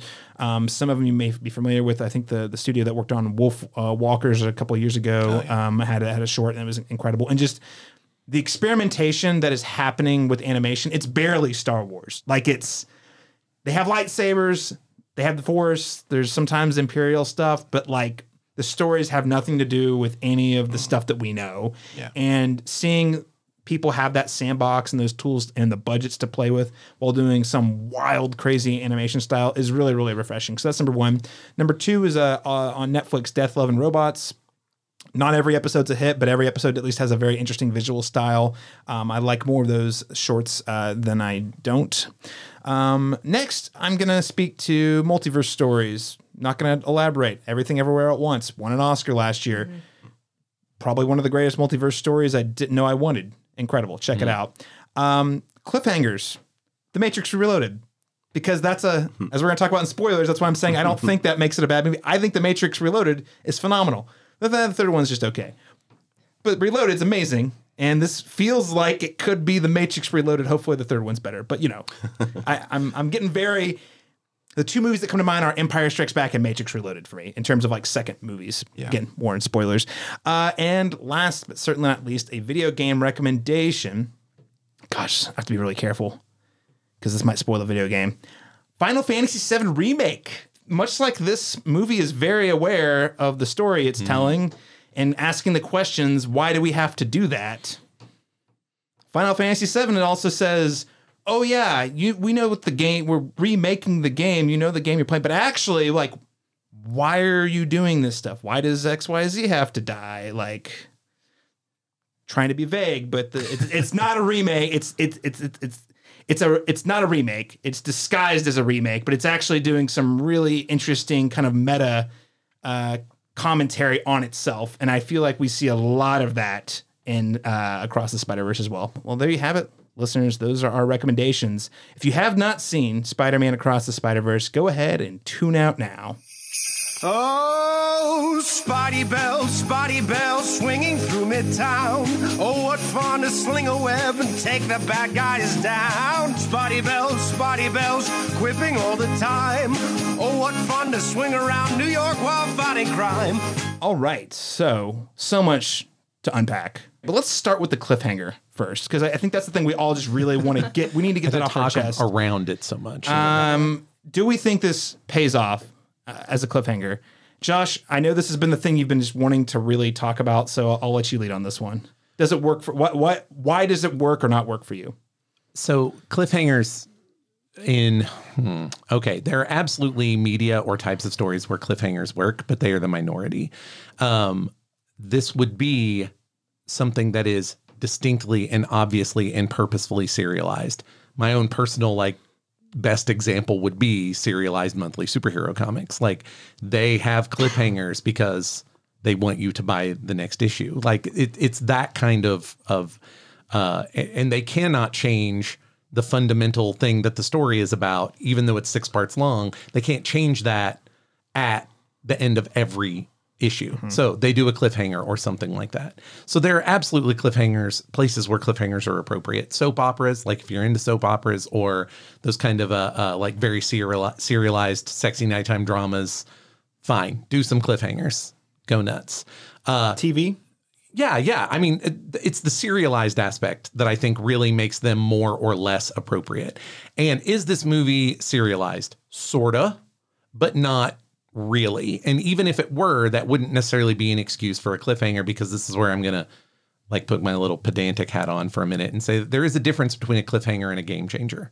So a, a so- cliffhanger. So so again, um, here I'm going to lift off. Uh, so uh, define it, but I'm also going to list off a few examples, and you tell us which one's which. Sure, absolutely. I'll do my best. So a cliffhanger is just like this one. It ends in the middle of the action. Like, the, I mean, it's what the thing is named for. The serials that ended with a guy literally hanging off a cliff, and then very often the next time you would come back to it, they just undo that. Like they roll out of the stagecoach, you see him hanging on the edge of the cliff. You come to the next one, they go right back to the stagecoach and they roll away instead of off the cliff. Like so a lot of times it's very very cheap and that's why it's kind of it's baked into into the concept.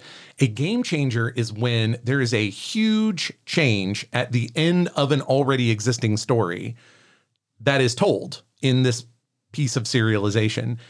But we know that when we return to them, the world will be different. What will that look like? Um, I have some examples, but I'll wait and see like Okay. which ones you. So let's you start. up with. Popular one. I've already. So I've mentioned two. I'll just start with the easy ones. Uh, famously, The Empire Strikes Back, cliffhanger or It's a game changer. The, the Empire Strikes Back has an internal narrative with a beginning, middle, and end that is fully told, but also threads are left dangling because we know there's another movie. It's a game changer. Matrix Reloaded.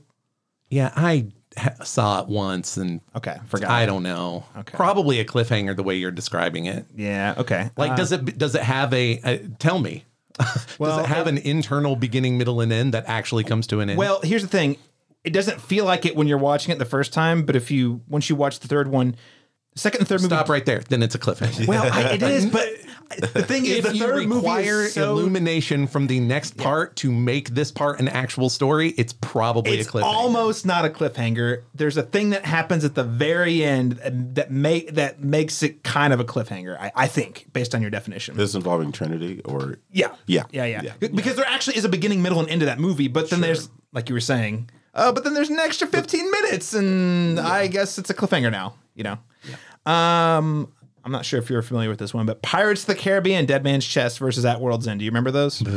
Which one is the? Is That's that the second, second into the third one? Yeah, second to the third one. If you don't remember, that's okay. Oh, you know what? We're millennials. We grew up on these I things. Come on. recently rewatched the first two movies and was not inspired to finish the third one. So my gut says cliffhanger Okay. because that annoys the shit out of me.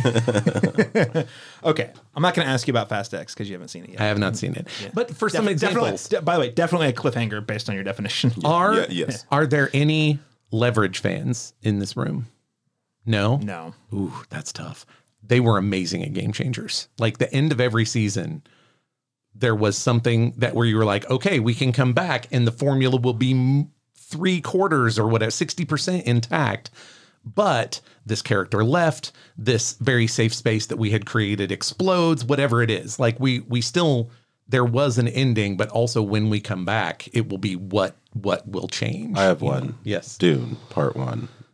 Okay. The the most recent movie. De- Denis Villeneuve is part one, almost certainly a cliffhanger because it's not one. That's the other thing. It's not one whole story. if you come to it and it is not a finished beginning, middle, and end, it's it may not be a cliffhanger, but it's also not complete. Like I mean, everything that ends, everything that fails to end at the end of its runtime is not necessarily left on a cliffhanger. But it's still. I personally am like. That's some clown shoe storytelling. Have an ending. So here's one that that tends to break a lot. This is the last one I just remembered. I want to ask about this one because it's basically going to be my poster child argument for why we should give this movie the benefit of the doubt. Lord of the Rings, cliffhangers or game changers at the end of each sequel. Uh, I would mm, definitely. They got to be game changers because because or if they're not or they don't fit this dichotomy at all because each one of those sections has a beginning, middle, Right. and end. Somebody has an arc that they go on, with possibly the exception of Frodo. Like Frodo's arc pretty much runs across all three. And it's also worth pointing out that Tolkien was never trying to write a commercial novel. So, Right, in a lot of ways, applying anything like what I would consider good storytelling for being straightforward, he wasn't even trying. So, in a lot of ways, it's not even fair to measure it. He But would- they, he would say it's all one. I guess his take was that it was all one book anyway. He, he just was forced to break it into three by his publishers. But he did it in the right spots. And he was wise enough to give us characters going on in the foreground uh, that had their own arcs that actually went places. So is the MCU all game changers or all cliffhangers with the stingers? Woof. I mean, they're sort of crazy. They're teasers. So it's not. It's, it's I, not- I- I think it's outside of the like you're talking about like a mid credits or end credit yeah. stuff, the post credit stuff. Yeah, those are just teasers. I mean, those are just pre trailers for the next whatever the hell. Because frankly, mo- most of the time, not 100% of the time, but most of the time, they don't even like those stingers are just like teasing the idea of the next one. They don't oftentimes don't even sometimes they do tie in, but sometimes they don't even directly tie in. You know, it's just like to the uh, franchise they're in. right. So I, I think most of those are just teasers. Like they sort of sort of stand apart. even though the whole thing is connective tissue. in as much as it is in as much as they bother to make it all connect yeah i mean that's also part of the part of my without going too far down this rabbit trail part of my mcu issue is uh a general mediocrity of quality but it but tied into that is if you want me to watch all of it you either have to make it all good enough for me to watch or you have to make the way that it connects important enough that i need to watch it and they pretty typically fail on both of those uh criteria from I don't know, phase three ish. I mean, you know, I would also argue that the despite all being movies, the MCU is serialized storytelling. It's you're based on the parameters you said. I mean, yes, the cliffhangers, but also it aligns with it straddles a line. Yeah. It straddles a line. But but it's uh uh so that's the other part of the reason that makes like critiquing the sort of the artistry of the MCU difficult because if they fail in one area, they'll be like, well, we're not really serialized. That was its own separate movie. And if I'm like, yeah, but what about all this stuff? They're like, oh yeah, we are serialized actually. Now this brings me back, Joshua. Spider-Man Across the Spider-Verse. So we've spent some time, listeners, trying to dive into what do we mean. I, I really appreciate you bringing the idea of a game changer. You know, because because there is a difference. There really Yeah, is. yeah. There is a difference between a Lord of the Rings and a Matrix Reloaded and an Empire Strikes Back. Like they all do stop kind of in the middle of the story, but it's about where where they do it and how it's structured. I think for me, that's kind of like and the- what the intention is for it. Because Right, like if you look right. at something like uh, Harry Potter, you know, like they separated the book into two films. It's like that's obviously one story that we're cutting, and their their intention here is to make more money for off of Harry Potter because they could have tr- truncated those and made it one movie. But you know, I, I think that's also a thing. Is like if the intention is to leave enough intrigue for the next one, but still closing out the things that have been introduced in the story you're watching, then I think I'm fine with that. But if there's and we'll get into it, but I guess we are in spoilers as we Yeah, yeah, get, full spoilers, as we yeah. get into like you said, there's there's a definitive like rising action yeah. at the tail end of this movie, which feels incorrect.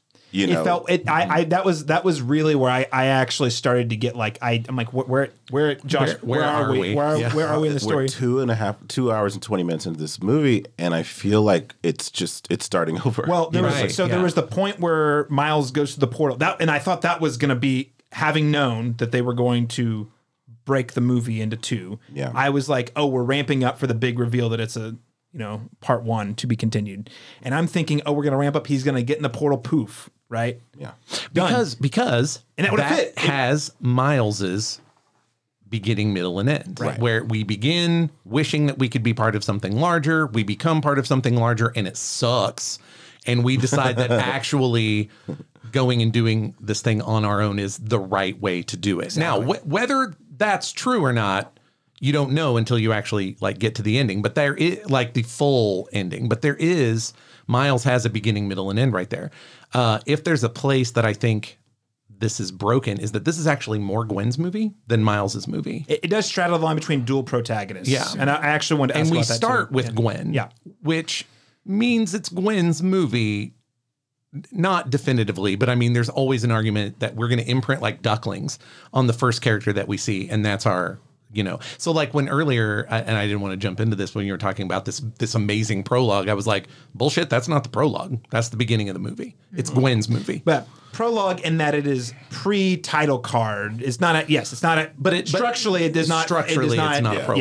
Yeah. It is the beginning of the movie because this cold is open, Gwen's movie. I guess. Yeah. Yes, Cold it's open. much more like a cold Perfect. open. Thank much you, more LaRon. like a cold Yeah. open.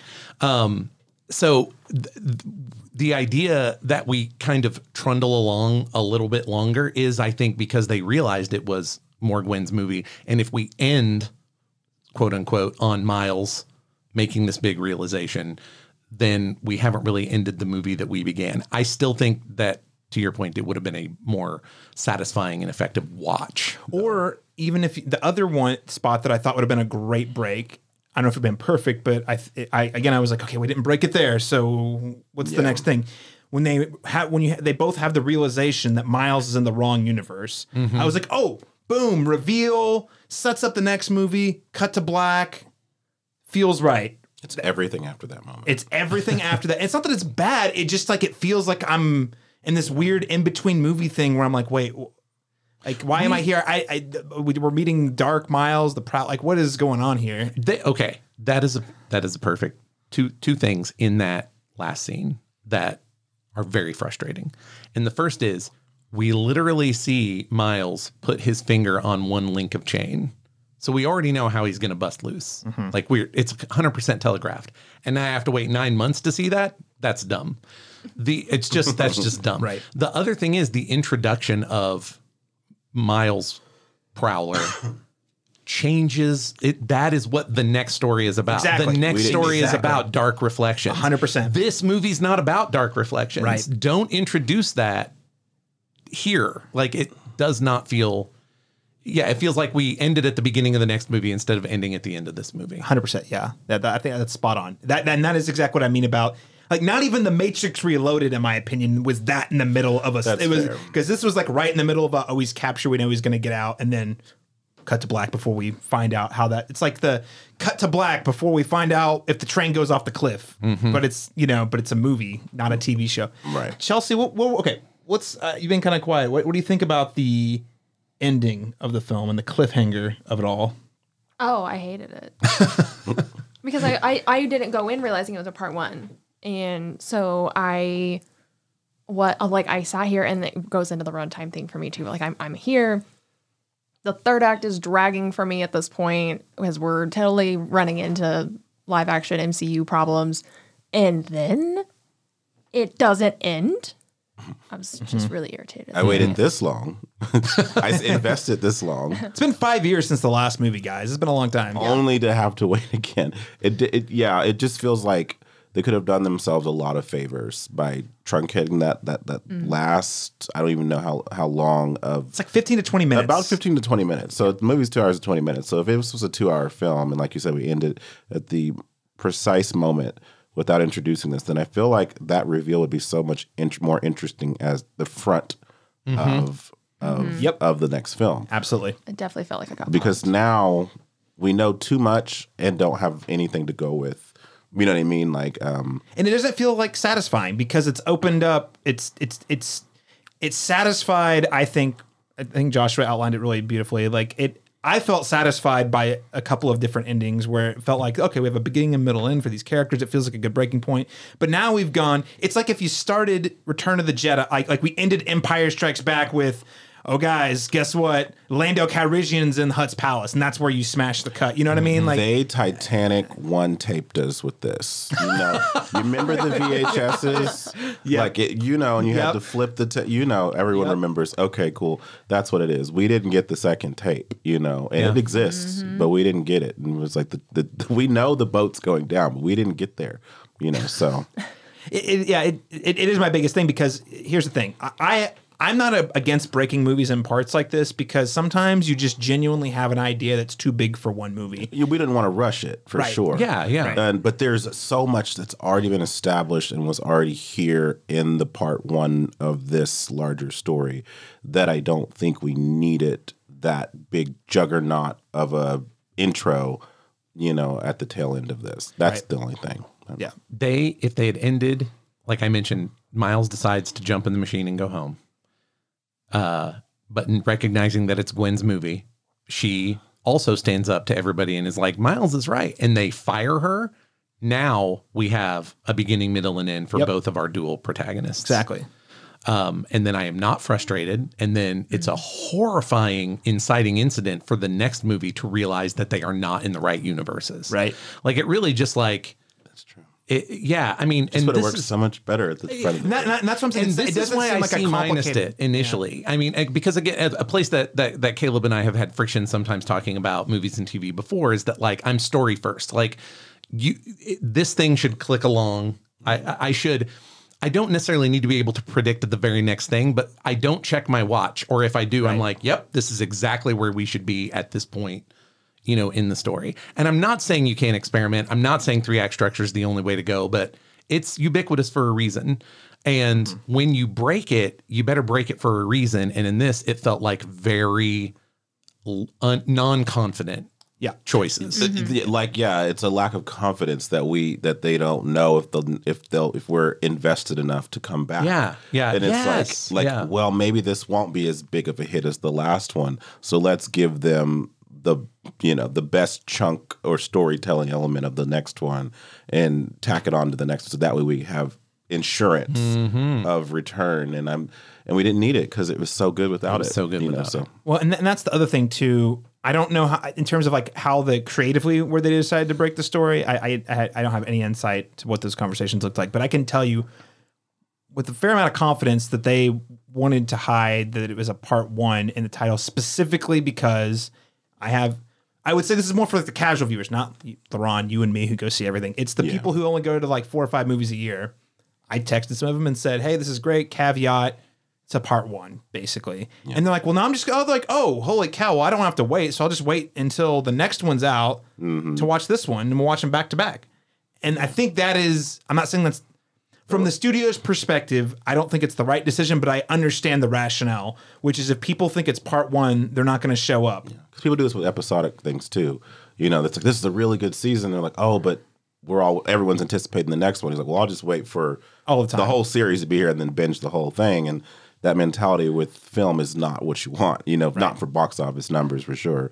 You know, so yeah, it just it's it was it's an odd choice. But it's problematic. I I agree because audi- audiences should know up front that it's a part one, part two, or at least that it's even part two in a trilogy. Even though the third one's been announced, that it definitely was not marketed as a part two. Right. Mission and- Impossible figured this out. Exactly. Dead, Dead Reckoning Part one. You fair? Yes, yes. We But know. also, uh, coming back to the most popular nerd example of Empire Strikes Back is that very satisfying ending. They could have shot us straight on this one, is what I'm saying. Yeah. Like a little more confidence in their final installment actually happening. Which, if it's already friggin' greenlit for nine months from now, Oh, you dude, no, guys it's did basic- not need to. No, this was you two know. movies from the get go. Yeah. Yeah. Um, but they could have given us what we would have considered a very satisfying and like, oh yeah, like obviously there's there's more to do, but this is a unit unto itself in the way that the first one was. They could have shot us straight on that and just didn't. So I'm going to play devil's advocate, and then I want to talk about the actual meat and potatoes of this movie in terms of like actually this movie has a lot of really awesome, fascinating, exciting ideas to, to really dive into. But I, in terms of does the cliffhanger pay off? I think it sounds like we're all in agreement. If they could have, the simpler fix would have been be upfront with what this is, and also break the movie. Just be a little smarter about where they break the movie. If they're smarter about where they break the movie, they don't have to be more honest because then they're already honest. Right. We Okay. we Yeah, have yeah. a middle installment. Mm-hmm. Caveat is sometimes it's hard to know how well the multi-part thing will work until you have the whole thing. And Lord of the Rings for me is a great example of that because I don't actually know that every movie has its own arc, like the characters have their own arcs in that movie until I see the next movie and you see that oh okay this movie was the second movie is where they focused on this character arc and now this is just where this character I mean like the third movie is Aragorn's movie right? I mean he's got a whole thing that's going on throughout the entire trilogy but Return to the King is his thing. Um, you get uh, a lot of the Rohan centric stuff with Theoden in the second film. So like but you don't always know where you're at in that timeline the first time you see it before you've seen the next thing or you've seen the whole thing. I'm going to disagree. Okay. and okay. use Aragorn That's as fair. an example. Okay. So if we just look at Aragorn, he has individual arcs. Now, it's been a minute since I sat down and watched all 3,000 hours of this. So bear with me. Worthwhile 3,000 hours, though. I watched them a couple years ago when they hit uh, 4K. Man, those movies still so good. Okay. I believe Scrap this. the hobbits though. I don't know. Um, yeah, that's yeah. Uh, in the beginning, it's Aragorn only wants to be involved in the shadows on the sidelines, and he is forced to put that aside to a certain extent in order to get these very important hobbits to Rivendell. That's the end of his arc there. Now he's not the only one. We've got Frodo's got stuff going on. You, you know, like every that's not again. It's they're not commercial stories. But if you're just looking at Aragorn, that's the I'm on the fringes and I'm happy to stay here. Okay, I have to step gently out of the shadows to get these people here. Okay, I have to step further. So the next one, it's each one is a further stepping into the role that he's destined for. And his individual arcs for each movie break that into three distinct places. We have beginning, middles, and ends for him. We do not have beginning, middle, and ends for uh, a lot of the other characters because they're just like running around doing stuff. Or we do get them, but uh, um, uh, Pippin and Yeah, Merry. Merry, do not have anything like an arc in the first one. They get one in the second one, and it finishes in the third one. Like mm-hmm. so, these ensemble casts make it a little more difficult to talk about this thing. But using Aragorn as your example, he's got a beginning, middle, and end arc in every movie. Okay, that's fair. I, I think that's a fair assessment. My my point being though, sometimes, and I don't disagree with anything you said. That's I think that's a very uh, that's a good breakdown of that character. But sometimes you just don't know. So, for example, um, I'll go back to the Pirates of the Caribbean example. Uh, I'm not going to sit here and tell you those are three great films. I think the first one's actually pretty damn good. Yeah, yeah, yeah. Uh, the second and third one I enjoy, but I don't know if they're good. However, once I've seen the third one, I know in my mind it does end on a kind of a cliffhanger, but it actually feels more like a game changer if in retrospect, based on your definition. Okay. Um, in that we have this whole thing with the, the second one's the movie of Davy Jones, the threat, uh, uh, Jack Sparrow's sins coming back to haunt him and pulling everyone in with him, sort of thing. And the third one's more about a, a redemptive arc for a lot of the characters. Again, messy, not not necessarily great, but in my head, I was able to appreciate the second movie on its own once I saw the third film, realizing how they they broke it down and structured it. Um, versus the Matrix Reloaded, where I mean, I still think the second film I, I I really like it a lot, but you really don't get because of where they break it again. You don't get a clear picture of where you're at and the arcs of those characters until you've seen the third movie. Yeah. You know, it's, it's a pit stop or a, a pivoting point. You're not sure. It doesn't so much end as stop. Yeah. there you go. Um, so anyway, our rebuttal being if the third movie's good, I will probably be like, you know what, that wasn't that big of a deal. Yeah. But it didn't feel great the first time. Okay, okay. So let let's talk about the the kind of the core ideas this movie's got. So so I would say, and, and feel free to disagree. And Joshua, I know you I know you've probably got some strong thoughts, but Chelsea or LaRon, when I look at the first film, the the central thesis to me is around the idea that anyone can wear the mask, anyone can be Spider Man, right? To a certain extent, like it's not it does not have to be Peter Parker, straight cis white man from Brooklyn, New York, you know, sort of thing. In this film, I'm still trying to wrap my head around it, but the thing that I keep coming back to is it seems to be about overcoming the assertion that you must do what's expected of you right? So we see this with his parents in the beginning of the movie. They're saying, "Hey, we know you're exceptional. You also need to go to school in Brooklyn." And he's saying, "No, no, no I don't want that." He gets drafted into the Spider Ca- Spider Verse Academy, whatever you want to call it, uh, and he thinks he wants to be a part of that. But then, as he ca- kind of like starts to see kind of the inner workings of what they're doing and, and the things they're willing to accept, he says, "Actually, I'm not going to be a part of this either." I'm curious, what do you think about Miles and Gwen's arcs throughout this movie? What kind of ideas are we are we looking at that are, that are, that are meaningful? Chelsea, you've been quiet. I'm going to start with you on this one. I so what I really love about this movie and animation again because you can dive into the inner stuff is they're really they they are talking about you know you do the things that's expected of you but then we start diving into canon and then we so it's really starting to take on we're we're compounding growing up and being a teenager and you know evolving into the expectations of the people that have gone before you paved your way into now we're really looking at like predestination and free Mhm. will and I love how you, these movies give way more of an opportunity to really have like a bigger conversation because we don't is it is it free will if the captain has to die every single time? Is it predestination? What happens if there's just one tiny change? Mm-hmm. But is that tiny change change still predetermined? Are you still Spider Man if you don't have an Uncle Ben? Yeah. You know, Mhm. that, I mean, I think the movie's asking that question, I think the movie also answers that specific question. which again makes it almost a complete movie. Josh, Josh, Josh, what I mean, elaborate. Feel free. Uh, well, I mean, um, yeah, I think that uh, the the first movie's theme is anybody can be a hero. Like, step up, do the thing that you are capable of doing in the moment to be the best version of you for other people. You can be the hero, and of course, the point of that spear is anybody can wear the mask, right?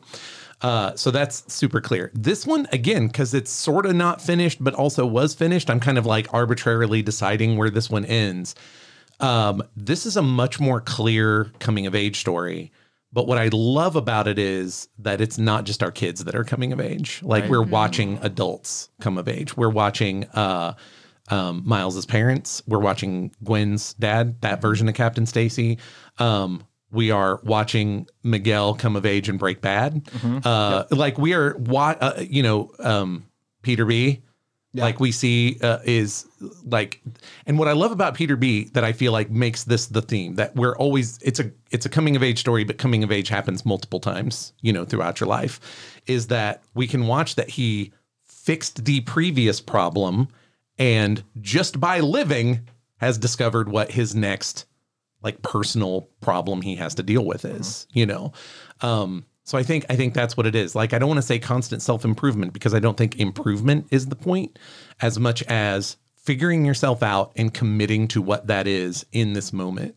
Well- that level of coming of age. And I mean, they even mention it in the movie because his parents like they look at each other at one point and they're like, "I think we have to grow up too," because like their their their child is clearly evolving into the next stage of his life, so they have to evolve with him, or else they're just going to keep treating him like like a were. child. And as a parent of a teenager who is also nearing middle age, that hit like that hit because uh, um, I sort of don't. This is not just being overly defensive about me and my life. I don't believe in the concept of a midlife crisis. What I think that is is that the that people hit midlife, and the last time that they felt empowered to make change was when they were a teenager. So they act like a teenager in order to make changes.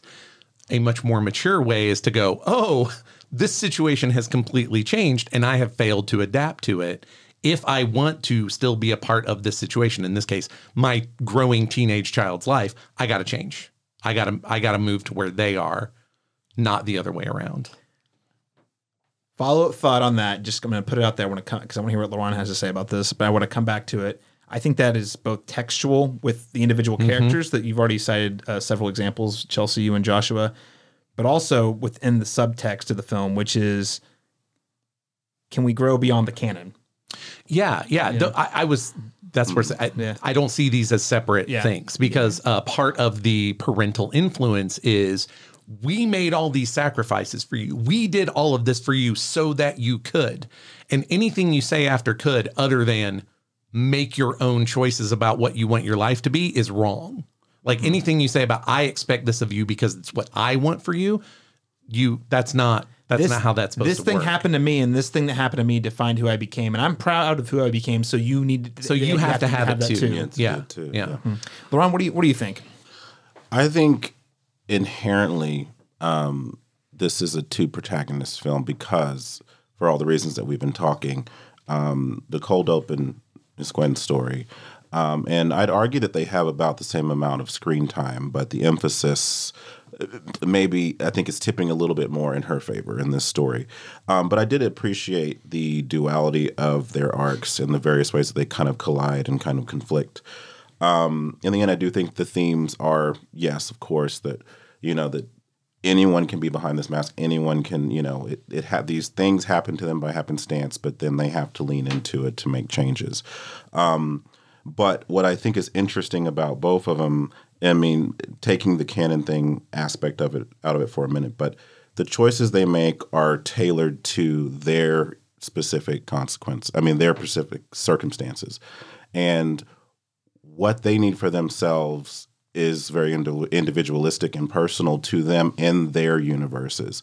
And so I think that made it really interesting as we expand and meet more versions of Spider Man and how those circumstances differ in different universes, but also how a choice made here, of, you know, wipes out another person's choice over here. Mm-hmm. And so it, it really, it takes the mythos or kind of the concept of Spider-Man and makes it this it makes it this symbol of something instead of just this one thing P- Peter Parker Uncle Ben what have you because there's a universality to it. They all want the same thing but what they want differs per universe in, in, in each of these. And I think that made for a very complex and expansive story.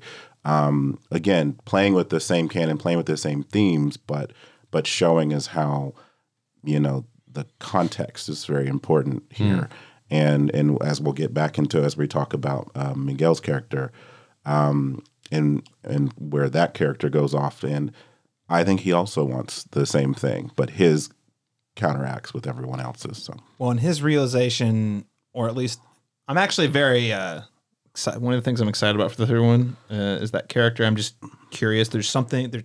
There's clearly a couple things about him that did not make it into this by design. Especially when he's kind of sharing the story, there's you, you only get tiny, tiny bits of it. So I'm really it's a curious. about that. very Miguel version of Miguel's story, hmm. and he does not feel like an entirely reliable narrator. Exactly. Spot on. Spot on. Yeah. But based on what he does say in the movie, the idea that's presented is you having the ability to choose puts ev- all of these other people in jeopardy. So you just need to sit down and it. play by Fall the in line, rules fall in line. because if you don't, you're going to hurt other people. yes vote for joe biden that's what that's what this essentially Wow. is. Ooh, Wow, that was a left turn. I wasn't ready for that one. it was, but it was not vote for joe biden or shit is gonna get different because I mean, uh, yeah. Oh, uh, not that that, way. exactly. and I and I voted for him. I just need to say that. I'm just saying that that's that's how I interpret that.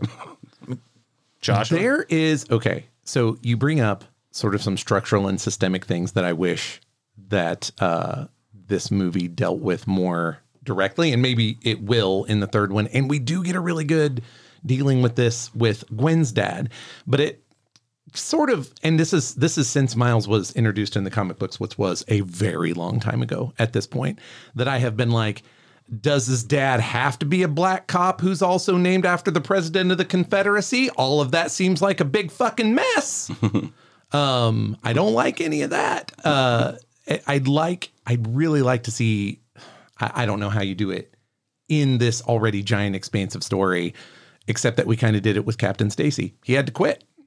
He's like, uh, oh, my job is actually bullshit. And you, my interpersonal relationship has shown me that this is sort of systemically and structurally not right.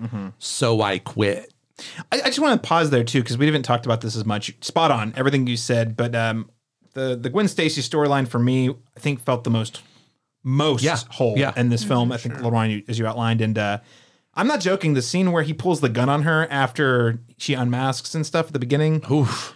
Holy cow, man! I was not ready. Like, that was such a deep gut punch because you just the guy's literally wired his whole life to like be the best cop he can, and it's like, what do you do in that moment? But he failed fundamentally as a parent. He failed, honestly, failed as a parent, failed as a human by succeeding as a cop. Yep. Yeah. And that's all a nice, neat little fictional bow, but that reflects our whole ass real life. Yeah. But I'm glad that they were able to. I thought that was not. I didn't think that was going to pay off until the next movie. So Yeah. when they when they worked it back in to help set us up for the next one, I I it felt very complete For her, for her, for for sure. Yeah, yeah, yeah. Um, anyway, so sorry. Continue. Uh, Captain Stacy's uh, arc, though. Um, I think Well, that was just I wanted to speak like the the joke of this this uh this very uh, vote blue no matter who vibe that Miguel has. Like to to that's a really that's too specific an example for what it's saying, but I can follow you on that line. Sure. Yeah. And I think that the movie also invites you to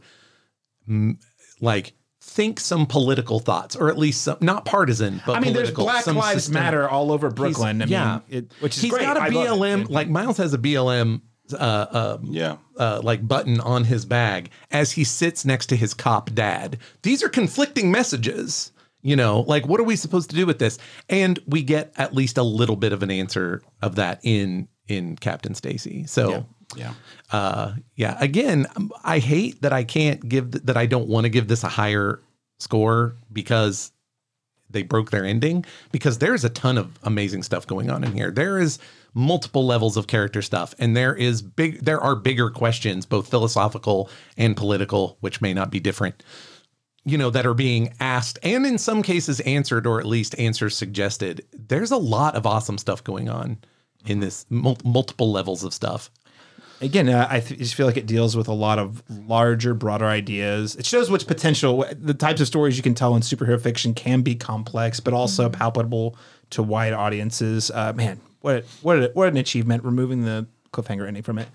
Uh, Chelsea, what did you know about Spider-Man 2099 Miguel, O'Hara before this movie? I will it's it's funny that when you introduce me, you're like the this I'm the superhero person. I, I come on, I, I make my appearances generally. Um, I have never read a comic book, um, so I'd have. This is why you're perfect for that, though. That's what I'm saying. I and I appreciate it, but I feel like I'm sinning every time. I'm like, yes, I'm gonna come on, and I'm gonna like, I have no background context. but it's a, well, but no, I think it's important though because I think that's how a lot of people consume superhero Mm-hmm. stories these days. But and you and you stay on top of all of them. Yeah. Like like you see everything. yeah, no, I, I You've watched the Snyder Cut multiple times, which holy cow, I don't know how you do it. I mean, I, and I liked it, but I still would. I'm like, It is. It is my um when I'm working in the background movie, actually, because I don't have to stop. It's just. I think that was true for keep Snyder too. Yeah. So I had no context for Miguel going into this. What did you make? What did you make of the character, just in general? I think that he is a very interesting um, component to that predestination free will conversation because he, when he discovered the multiverse, so he had lost his family. He's entered the multiverse. He's now trying to force a change to his story that he cannot do because I I, I- watched a couple days ago. I can't remember exactly what happened, but um, either way, it fails for him. And now he's bitter, and now he's angry, and now he's making all the other Spider-Man follow their their story to the beat. And so I think it's just really interesting. Did any of you guys notice that uh, he was the one who's like, oh yeah, if you don't follow the canon events, that's when the universe gets all falling apart. But actually, the thing, I mean, Miles even points it out. No, that wasn't the canon thing. That the spot, I, I just fought him. That was that's why the whole universe is sinking into the ground. Right. Like mm. the unreliable narrator piece, just Yeah. you know what I mean. Like it's he's Miguel like is saying, true yeah, look, from look his at- perspective, right, mm-hmm. Mm-hmm. right, But his perspective is significantly more narrow than he's willing to admit. right. and his mm. he, everything he, he's very literal. It's everything is literal. So it's what I think is gonna be really interesting is now we're gonna be going into like talking about Gwen Stacy's story. How literal is the death of the captain? Does Right. he have to die, or because he died a philosophical death, has that fulfilled that component of her story? Mm. yeah, Ooh, that's good. Hadn't even thought about that. He died as a captain. Was that enough, or does it? Yeah, Yeah. This is a good question. And is that a is that sort of signaling very clever because I hadn't even considered it, but is that signaling perhaps maybe the way that Miles is able to solve because you know that inevitably that's going to be a question in the third movie is is Miles's dad going to make it? Yeah, mm-hmm. You know, and that's a an interesting way to get at like to to write around that, I guess. That I'm curious. That's all I'm saying. It's clever. Um Joshua, you know a lot more about Miguel O'Hara from the comics. Oh yeah. I mean, I know who he. I know generally who he is. As in, I've seen him as like I've read Wikipedia articles. I've he's appeared in video games I've played, and I think his I own costume's cool. foil stamped Spider-Man 2099 number one issues still to this day. So tell us, uh, maybe a short version, but tell us a little more. Like, what's his deal? Like, what should we know? So for this movie, I don't think anything. Okay. Like like um I do think in a really broad way he he it wa- hmm, let me just tell you about him from the comic book a little bit. So there was a um, early 90s there was a big publishing push at Marvel for their 2099 books. They had several. They were like doing a whole other universe but in a cyberpunk future of the year 2099. And Spider-Man was the flagship of that, but there was also an X-Men 2099, a Punisher, a Ravage, woof. Uh, there was a lot. There was a lot. Um, not a, a Doom 2099. That was anyway. Really, that is going to matter for Spider-Man things. I'll be back. So the deal is he is uh he is a high-ranking scientist for Alchemax. He is their rising star. He is sort of the, it was way too early for this uh st- tech bro stereotype, but it would have been like that, but with like bioengineering, with genetic engineering. Which Alchemax again for listeners who maybe weren't paying super close attention. That is the company that built the Collider in the first movie, and also therefore the company that the Spot works for.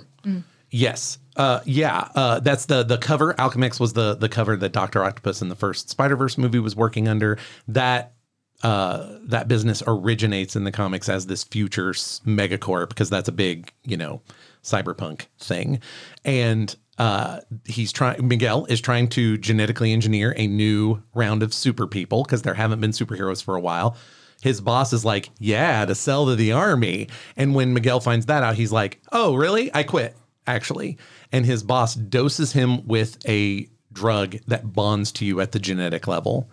So Miguel goes down to his lab and is going to rewrite his own DNA from now with one from two days ago when he's not addicted to this drug. This was to keep him working for the company. And his boss comes in and goes, "Nuh-uh," and hits a bunch of buttons, and he winds up getting the spider genome like laid over it. So he does escape being addicted to this drug, but he is infected with spider powers. And also a vampire.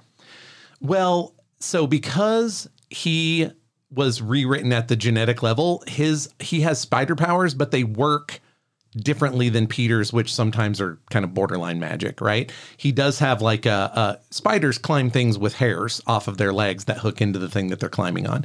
They did this to Miguel with he has those claws on the ends of his fingers and his and his toes. So he literally like digs into the side of the building when he climbs. Rather than kind of a magical spider sense, like his eyes he are like bigger and more sensitive to light and have more receptors in them. So everything he sees moves gently in slow motion. Like that kind of that kind of stuff. So they introduce some and sometimes he gets fangs and has venom that he can inject in people because that's a thing that spiders do. Like there's he doesn't have web shooters. He actually makes his own. That was the original biological weapon. Okay. or i'm sorry the b- uh, webbing biological webbing was from him. So yeah I'm excited uh, to see more of him in the next one. LaRon, what was your take on this character?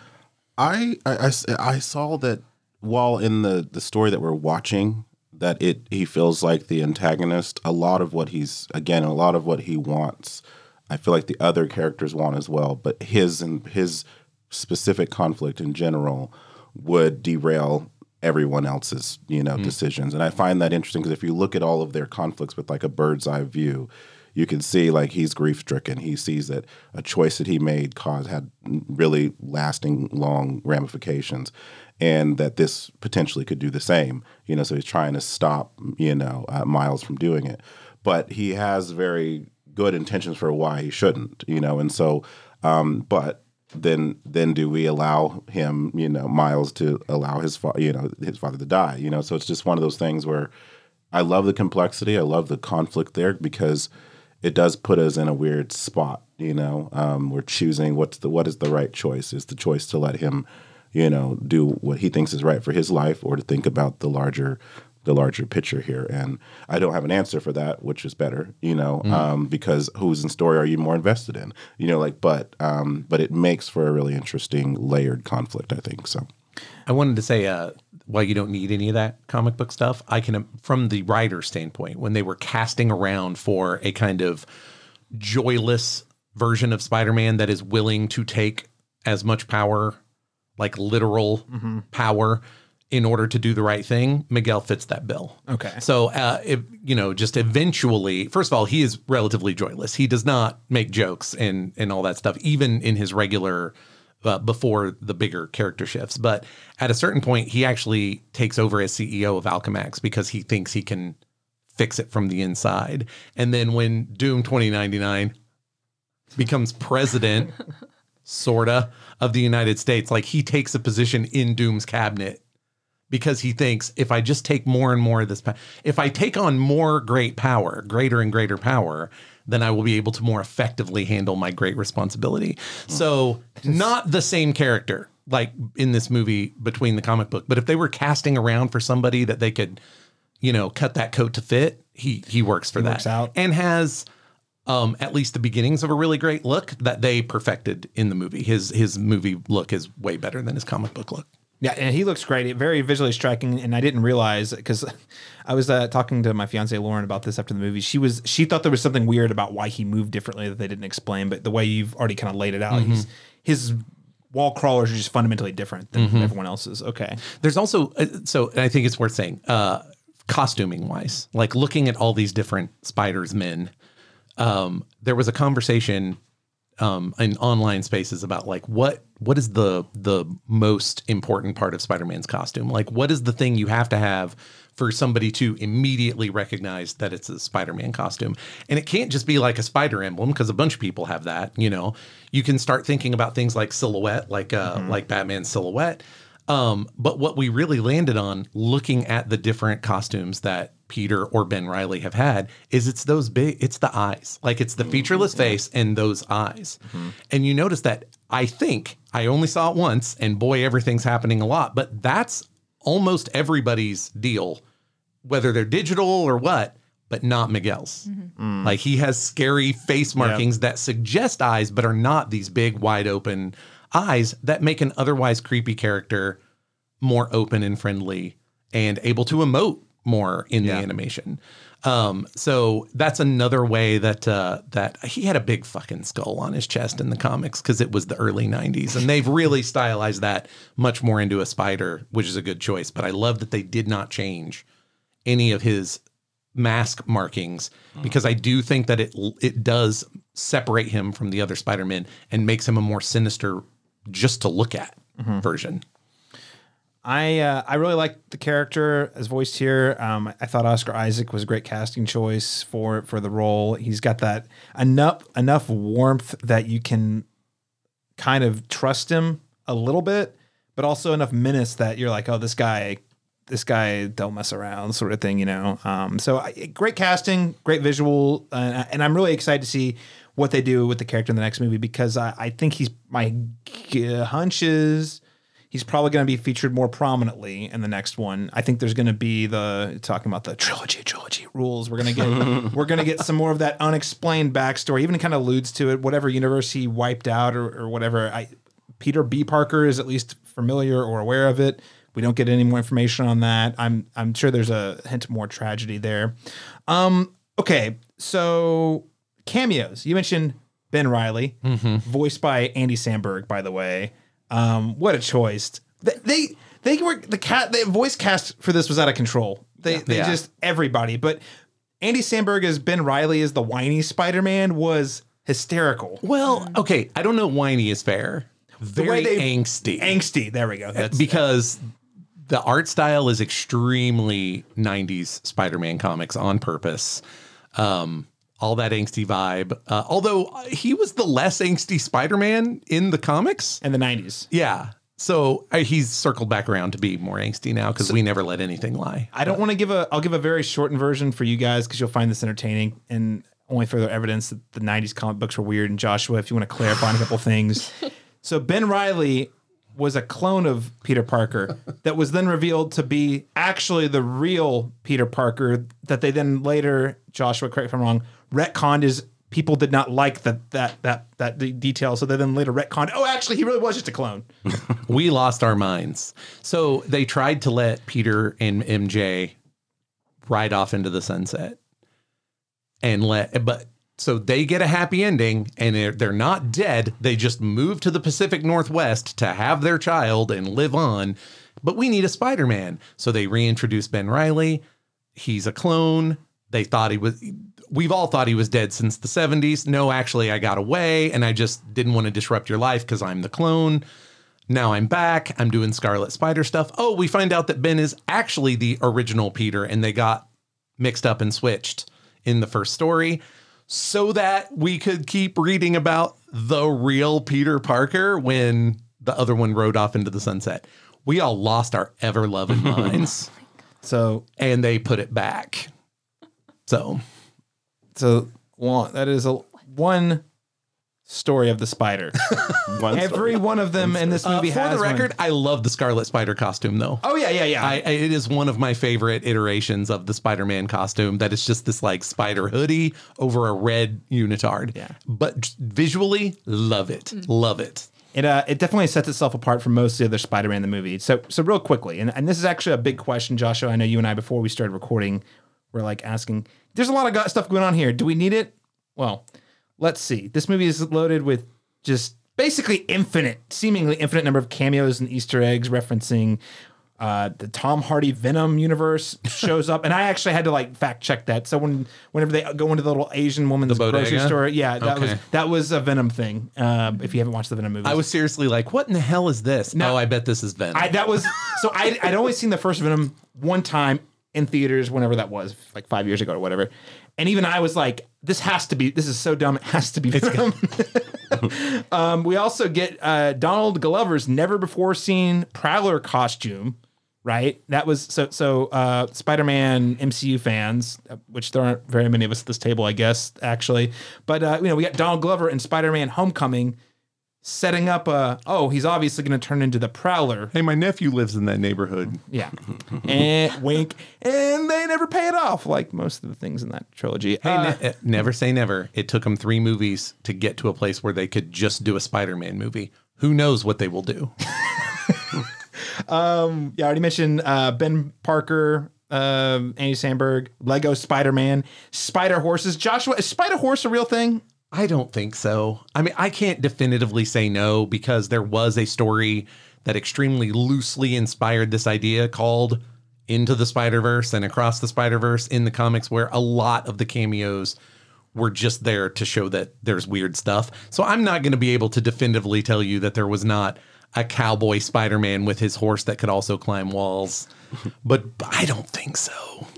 We do know that there is a Lego Spider Man, though. Oh, yeah. That's for sure. and apparently he's one of the best, according to the Scarlet Spider. Or not Scarlet Spider. Uh, I kind of feel like that was a Lego Batman joke because the Lego Batman movie is low key oh, amazing. the yeah, and maybe the best Batman movie. Like maybe honestly the best Batman movie. I would. I think there's an argument for it. Yeah, yeah. Uh, so I was like, oh, that's cute. I think that's what we're doing. So my question is, with all these cameos, we could spend another hour talking about the, literally just listing them off. How does this movie use the abundance of Spider-Man lore to meaningfully examine the characters in a fresh way, or maybe they don't? LaRon, I'm going to start with you. I think they do. I liked. I loved getting to see each individual because it's not it doesn't become a gimmick. I mean, you meet every character and you get to see the conflict that each of them have. And I think it again it it expands upon it makes Spider-Man a symbol and much bigger than any one person, any one character. And we're not focused so much on the the narrative that we're so used to um, with Peter Parker. He, like literally, he's literally not an afterthought, but he's he's he's in the peripheries of this story because it's not his story, and it just shows you that the mask is something, but it, it symbolizes something different, and in it and everyone again is their own complex individual that has their own conflict and their own um, issues, and so I think that seeing the multitude of different ways that we can what different lenses that we can see into this character really made Spy- the the character Spider-Man so much more interesting to me than it has been, you know, just in general throughout this whole series. So um, I think that it, it really made him the character more layered, and so I appreciated the varied perspectives even when they conflict with one another. So especially when you take the core tenets of who Spider-Man is and apply them on this very broad thematic philosophical scale of free will versus predestination. What's Spider-Man's take? Yeah. Who is he? Like, you know what I mean? Uh, and I think the movie's really interested in even exploring that. And the, uh, the only way you're able to do that is by looking at the common denominators between these, what, They all have something that connects them, but there's also things very unique to them. Right. You know, and so yeah, makes it very interesting. Chelsea, uh, what do you think? Did the uh, cameos kind of add value to the story or the ideas? I mean, I always love a good cameo. I think it does, um, because like LaRon said, it kind of gives you all the different lenses and the different ways to look at it. Um, what really kind of grabbed my attention though was a line that Miguel said, which was like, "You weren't supposed to wear the mask, like because you got bit." Which all these are obviously were spoilers, but like you got bit by a spider that's from a different universe, so that that one doesn't have a s- that one doesn't have a Peter Parker, That's true. And if you hadn't done that, your Spider-Man would still be alive. right? Or And Peter Parker, rather. Yeah. And so we're seeing we're looking at Miles through Peter's lens, or you know, because it's I mean, how much of this is is his story? So does he even have is he beholden to the Spider-Man story because he wasn't originally supposed to be Spider-Man? And Can he shake things up, or is that Yeah. is that actually going to change anything? Because it's he's not. He doesn't have the. He didn't come to it the same way everyone else did. Mm-hmm. So and, and he must be control. And the the Spider-Man 2099 Miguel's perspective is if we can't predict it, we have to figure out how to contain it. Which is why they didn't even want him to be looped into this whole Spider-Man use uh, academy or whatever. Joshua, uh, I know this was something you were, were kind of hinting at earlier. What, what do you think about the use of cameos and Easter eggs? I think that the cameos that we really camp on absolutely expand our understanding of Spider-Man as a character through the lens of people other than variations of Peter. So when we go to uh, the Indian Spider-Man's universe, um, I don't think he has an Uncle Ben. Like No, not- he he does not he is not rooted in tragedy. His origin appears to not be rooted in tragedy. The first tragedy he was going to have was the loss of his police captain, whereas that's like the 47th tragedy that Peter Parker had had. And like, oh, what do you know? Cool. And then 5 minutes after that he's going to lose Gwen too. Comic book Peter. Um so I, I do I really like different versions of a character that has sort of become archetypal and stereotypical. We get to ask questions about uh like at a meta level what is a core concept of spider-man what is it does i would have said he needs to be rooted in some kind of tragedy like that's kind of baked into the best spider-man because that gets us to some place where he realizes that his responsibility is more than his arms reach, you know. Um, but we can play with a variation of that in our Indian Spider-Man who does not have that, and then they take away as a mistake, according to Miguel, his the one tragedy he was going to have still seems fine. You know, um, Still so I don't around. think that I. So I would say, like, if I were making an argument, like, I still think that a tragic origin and some diff- sacrificing your own wants for the needs of many, that's a core Spider-Man concept. Does he have to be like really a sad bastard about it? Not necessarily. And here's Indian Spider-Man to to show us. Yeah. Do I want to see a hundred happy-go-lucky Spider-Man? No. One or two. Yeah. Okay. you know, show me for contrast. right? Yeah. Uh, Well, and it was interesting. Um, I know you and I used to talk uh, on the an- on an animated discussion mostly about Batman and Superman, but we talk about superheroes in general. And, and I think one of the things that always stuck out to me was how there has to be sacrifice. One of the things that you point out is core to Spider Man is the mm-hmm. sacrifice, because even this Spider Man, Indian Spider Man, does have that. He's trying to save his his girlfriend, Yeah. while he also is trying to save the captain. But he Watching her save- dad right, die, right? Yeah, is how mm-hmm. that would have gone if the rest of the Spider people hadn't been there. Which is a super duper Spider-Man move. Like the who do I say who do I need to save more is a pure Spider-Man question. Hmm. Right, right. There's there's there's two. I I want to be able to do, and, and I think Miles is even put, posing this question. I want to be able to save everyone. Who are you to tell me I have to pick? Mm-hmm. Right, and, and I. So that kind of brings me to the question. I, I feel like Miles, all these other Spider people have just accepted this is who Their I fates. am, Yeah, and he's doing. saying, but why? Mm-hmm. Why do I have to do that? And I just find that really fascinating because we see that he is the one who saves Indian Spider-Man just by just by simply being present. You know? Yeah. So- I, it'll be interesting to see how much that first anomaly is sort of their in fiction reason for him to be able to upset the apple cart, you know? Um, that that's kind of how I feel like where it's going, which is why a dark version of him that probably should have been that universe's Spider-Man, but the spider was stolen. Right. And it, and he went way bad and became the prowler. Like uh, yeah, I'm I'm uh that's me starting to kind of figure out how the threads from this one are going to carry over into the next one. Yep. Uh, because we do still have some pretty big philosophical questions to to answer. Well, see, and that's the again the, the big part with the uh, where they break it at and, and how it works is the movie. I don't think the movie introduces some theses and it finds a good stopping point, but then says adds a comma to it or a, a semicolon, and then you get an incomplete sentence after that semicolon. And it's hard. I, I feel like the movie does not satisfa- uh, satisfactorily answer a lot of the questions it puts out, only because it chooses to go Because on. it keeps to- going, Because it yeah. keeps going. Because then it says, "Oh wait, but there's this other thing, but we're not going to talk about that fully." Ju- But just enough for you to be like, "Wait, wait, I thought we just wrapped it up." And it's a You know? it's a small thread. It's not non-existent, but it is not the main thread in the first movie. But they even bring it out with the Spider-Ham quote. Like the only thing we heard from Spider-Man was in somebody's flashback when he was like, "The thing you have to come to realize in this job is you can't save everybody." Yeah. And I and I I think where they're going with Miles is he knows he can't save everybody, but he ought to try. And that the rest of the Spider-Man had kind of gone awry by deciding, no, there's some of these we don't need to try on. So related to the cameos, more of uh less into the themes or the ideas, more just practically. I'm sorry, guys. The live action incorporations, I just It was rough. I was rough. I mean, it didn't like does not hurt the movie. It's not a detractor, but uh I don't think it really added anything. I didn't need to see l- all the live action Uncle Ben's in various places dying on the screen at one time. Donald Glover was kind of cute, only because it was like an un uh, an unfulfilled promise that we'd gotten in the previous movie. But I also didn't really feel like that added too much. I feel like where they're trying, they're overselling the fact that the Spider Men are all connected by bringing in these live action adaptations into the animated film. Um, I don't know. Did, did that? But am I, am I the one who was bothered by that? I thought it was kind of weird.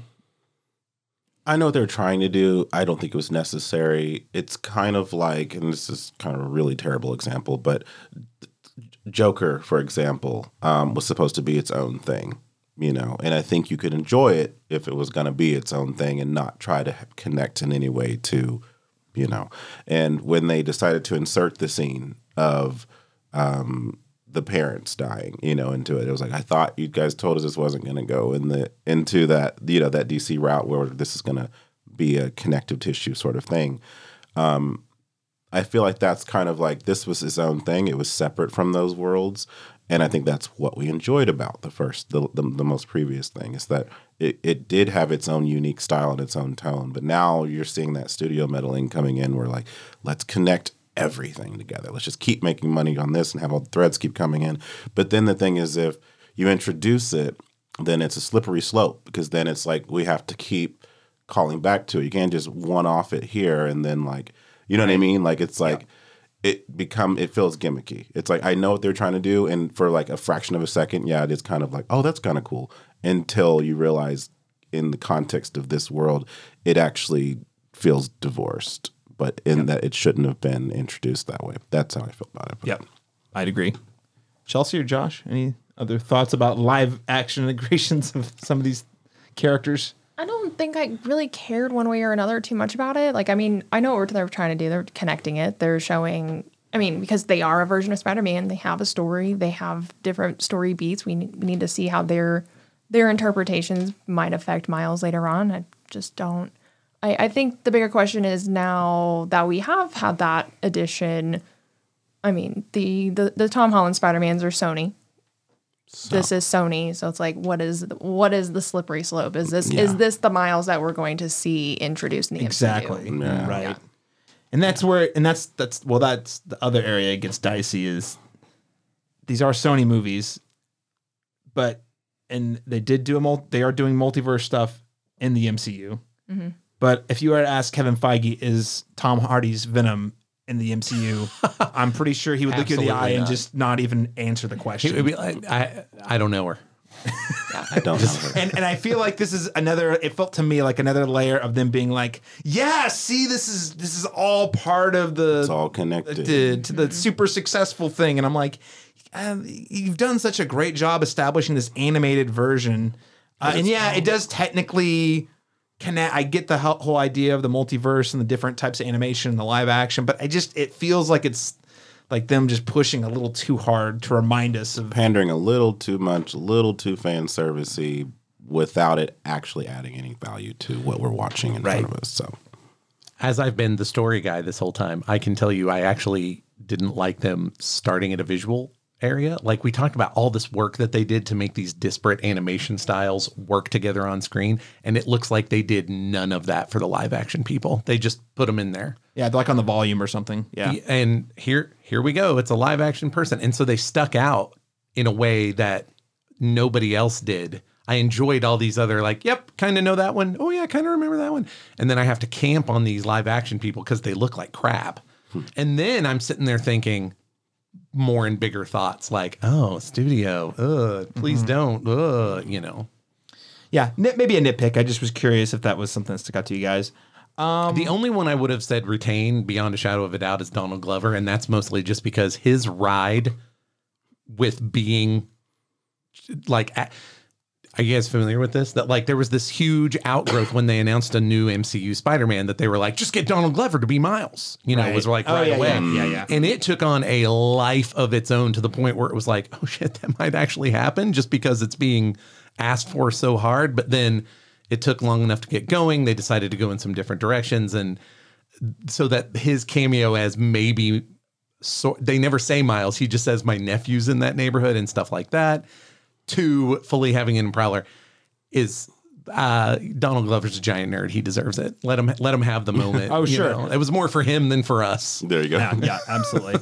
um, last question before we wrap up because we've been talking about this movie for a couple hours now. Uh, Two hours and twenty minutes yet. Um, longer than the movie. Uh, yeah, we're getting pretty close. All right. Um, where do you ho- uh, hope or expect this third entry to go? I mean, just in general, you, you can get as specific or be as broad as you want. LaRon.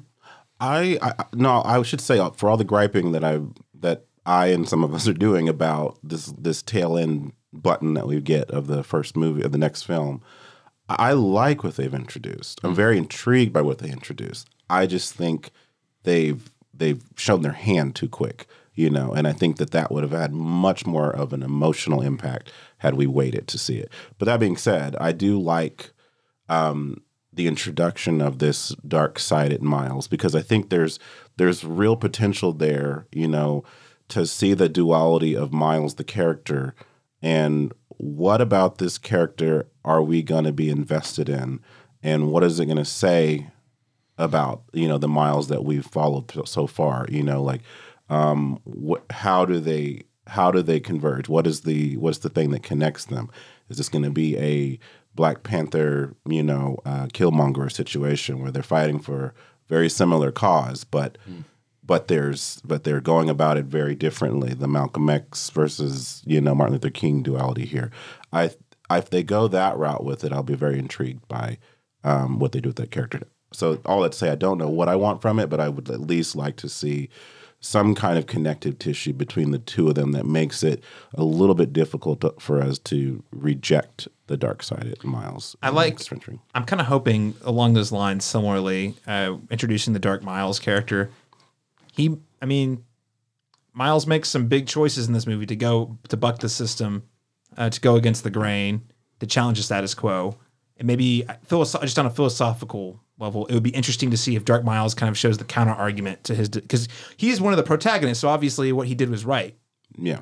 Maybe we're able to see the challenge to that, but not from you know the Peter Parker Spider Man, but like a r- very real like this is the life you could have had sort of thing. Yeah. I don't know. Yeah. As long as he's not one note, that's all I want. Yeah. As long as he's a layered villain, then I think it'll be it'll be worth. Chelsea, what do you think? Um, I want to see Miles break the mold. I want to see him fall firmly on the side of free will. I Go think team free he's- will. I think he's yeah, go team free will. I think he's I think hopefully they're gonna they're gonna take the canon argument and because I think that potentially we might be getting to the point where even the live actions are a little too beholden to canon and they're Yep. hopefully gonna use this as an argument to just kind of start tossing it out the window. I, I think so- I think that's what they're trying to do. And I, I like it. Also, we somehow went this entire two hours and twenty minutes without talking about the anti-establishment Spider-Man, Spider-Punk, uh, voiced by Daniel Kaluuya. Fantastic. Oh my Yep. gosh, Just love that so guy. great. I thought that guy was already too cool for school, like in life. Yes. You know, like just in all the movies he's done, he's always got he has this this weird dark charm about him. Yes. and apparently he can do that even with his voice. You know, Oh, like, yeah. so um, I immediately knew it was him, but he adds another. You know, another layer to that character that I thought was a lot of fun. Yeah, so And one I of my favorite voice voices on there. He was so good. I love how it just it didn't really. He just like stuck his finger in there and which way is the wind blowing? I'm gonna do the opposite of, Of that. that. Yeah. it's so great. Very good. Josh, what do you want to see in the next one? Uh, one thing I, I really love about uh, superhero stuff, multiverse stuff, is um, when you get uh, an evil version of yourself, right? Like it's one thing to get an opposite number, like, oh, that person is very similar to me, but I went this way and they went that way, which like that's a lot of Batman's villains. It's we've mentioned some of the dark side of science. It's a lot of Spider-Man's best villains. But when you are confronted with literally you, but evil, you have a there is soul searching you know that that would happen and these are action stories so those should be we should tell our story punching you know um i don't want a long dark tea time of the soul for miles i want it to be dealt with in an argument with evil miles while they beat each other up or whatever um at the risk of uh of being totally off base. I'm just thinking about how they can bring a the dark miles, the evil miles in and still save dad. Is that I think that's going to be the crux. I think that that uh our miles, Spidey miles will drag Prowler miles into his own universe and the opportunity to save his dad will be uh, a version of his dad. Uh, Prowler Miles will save a version of his dad, which will shake him loose, and he'll go back to be, you know, hopefully a heroic version of the Prowler, or maybe they'll trick him out with just like Spider Tech or you know mm-hmm. whatever. But I want Miles to save everybody. Like at the end of the day, I want Miles to save everybody. Knowing you can't save everybody, we did that already. Let him save everybody in this one. What's the what, what's the Doctor Who? Just this once, everybody lives. Mm-hmm. The- I want, yeah, that's what I want And what are including Dark Miles. And what are the implications of saving everybody? Because I think that's that's see that's the big concern of the Spider Academy is like if you do that, it's gonna wreck stuff. Maybe there are no ramifications. Maybe, there aren't. Maybe Maybe, they're wrong. Maybe they're wrong. Maybe that separates. Maybe that diverges them so much that they can't just visit each other all the time. Mm-hmm. And then because then we come back to a Spider-Man sacrifice because then there's Miles and Gwen who are clearly into each other and wish that there was another spider person that they could spider around with, you know. Uh, but if they choose to stay together, then one or the other universe doesn't get a Gwen slash Miles or doesn't get a Spider Man slash woman.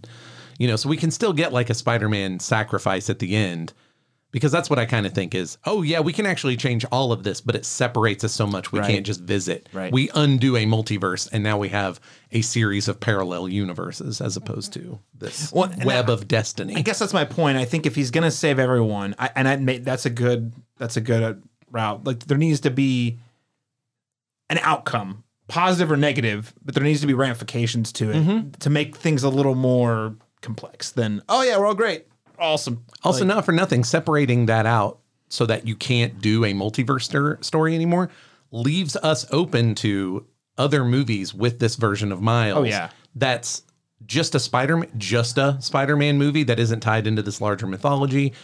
Anybody else who catches on, we could get uh, a Gwen spin-off, you know, a whole movie that's just focused on her. Uh, that's actually how she became a thing at all. She was a background character, very poorly used in the Spider Verse comics, and everybody was like, "Her costume's dope as hell." Can we know more? She drums for a band called the Mary Janes. Can we know more about her, please? You know, so like let some of those other characters maybe even get. I mean, I don't want a glut of Spider People movies, but if anybody's going to do it, I want this to be the crew that does it, and they don't have to be locked into Miles, and they don't have to be locked into the Spider Verse. If there's a hard decision at the end of we can save everybody, but we don't get to hang out anymore. Right, right. Well, listeners, there you have it. There are our thoughts on Spider Man Across the Spider Verse. Stay tuned n- uh, until next year when we're back with our reviews of part three. Really curious to see where this one goes. Really excited for it. It's uh, quickly moving up to the most anticipated movies for me next year. Um, well, uh, before we wrap up, uh, I want to say thanks to each one of you for taking time. We're recording this on a Sunday uh, afternoon, for so taking time out of your Sunday afternoon to come and chat Spider Man with us for a couple of hours. Um, hey, sign off and let our listeners know where they can keep up with you and your work uh, online, or uh, Joshua, who's no no longer online. If there's somewhere they can, online as much as possible. a mailing address, actually not a mailing address. That sounds no. Pen pal. Pen pals, LaRon Chapman. Where can people follow you and your work?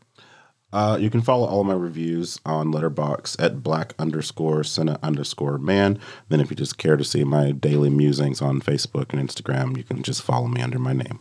Awesome, Chelsea Ratterman. Yes, uh, you can find me on the unregulated cesspit that is Twitter um, at Cessier every day. Cessier every day. Yes, um, at Cinephile Chels, and you can also follow me on Instagram under the same handle.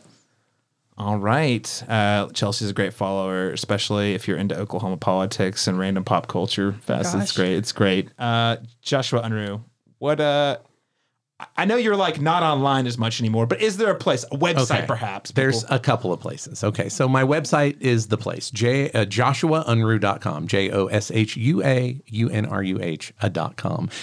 That's mostly about like the fiction that I have written. So if I sound like I know anything about storytelling, I got books. Go buy them, please. um, also, I'll be at SoonerCon uh, sharing a table with Robot House Creative, selling all kinds of awesome pop cultural stuff, including uh, physical copies of my books. I am occasionally on Twitter. Basically, my rule is it's not on my phone. I can look at it on a desktop. And the minute that I get mad, I have to leave for the rest of the day. it's a good rule. Yeah, it's so, So far. so it's, yeah, it's- 30 seconds a day every time you log on? it, it, it varies, you know, uh, how much time do I have to stare at it? And then, you know, who the main character of Twitter is that day will impact that seriously. But if you really take any issue with anything I've said today, agree, disagree, at Joshua Unruh on Twitter, I will see it sometime. it will not be quickly, most likely, but I'll be there eventually. That's right, listeners. So hit him up with your random Spider Man opinions there, and he might get back to you. Or at least in the next Spider Verse. Maybe in the next nine months. Um, you can also follow me on two. uh, Letterboxd, Instagram, and Twitter at C Masters Talk. That's letter C Masters Talk. Uh, or you can keep up with all the work we do here uh, on the Cinematic Schematic over at the cinematropolis.com.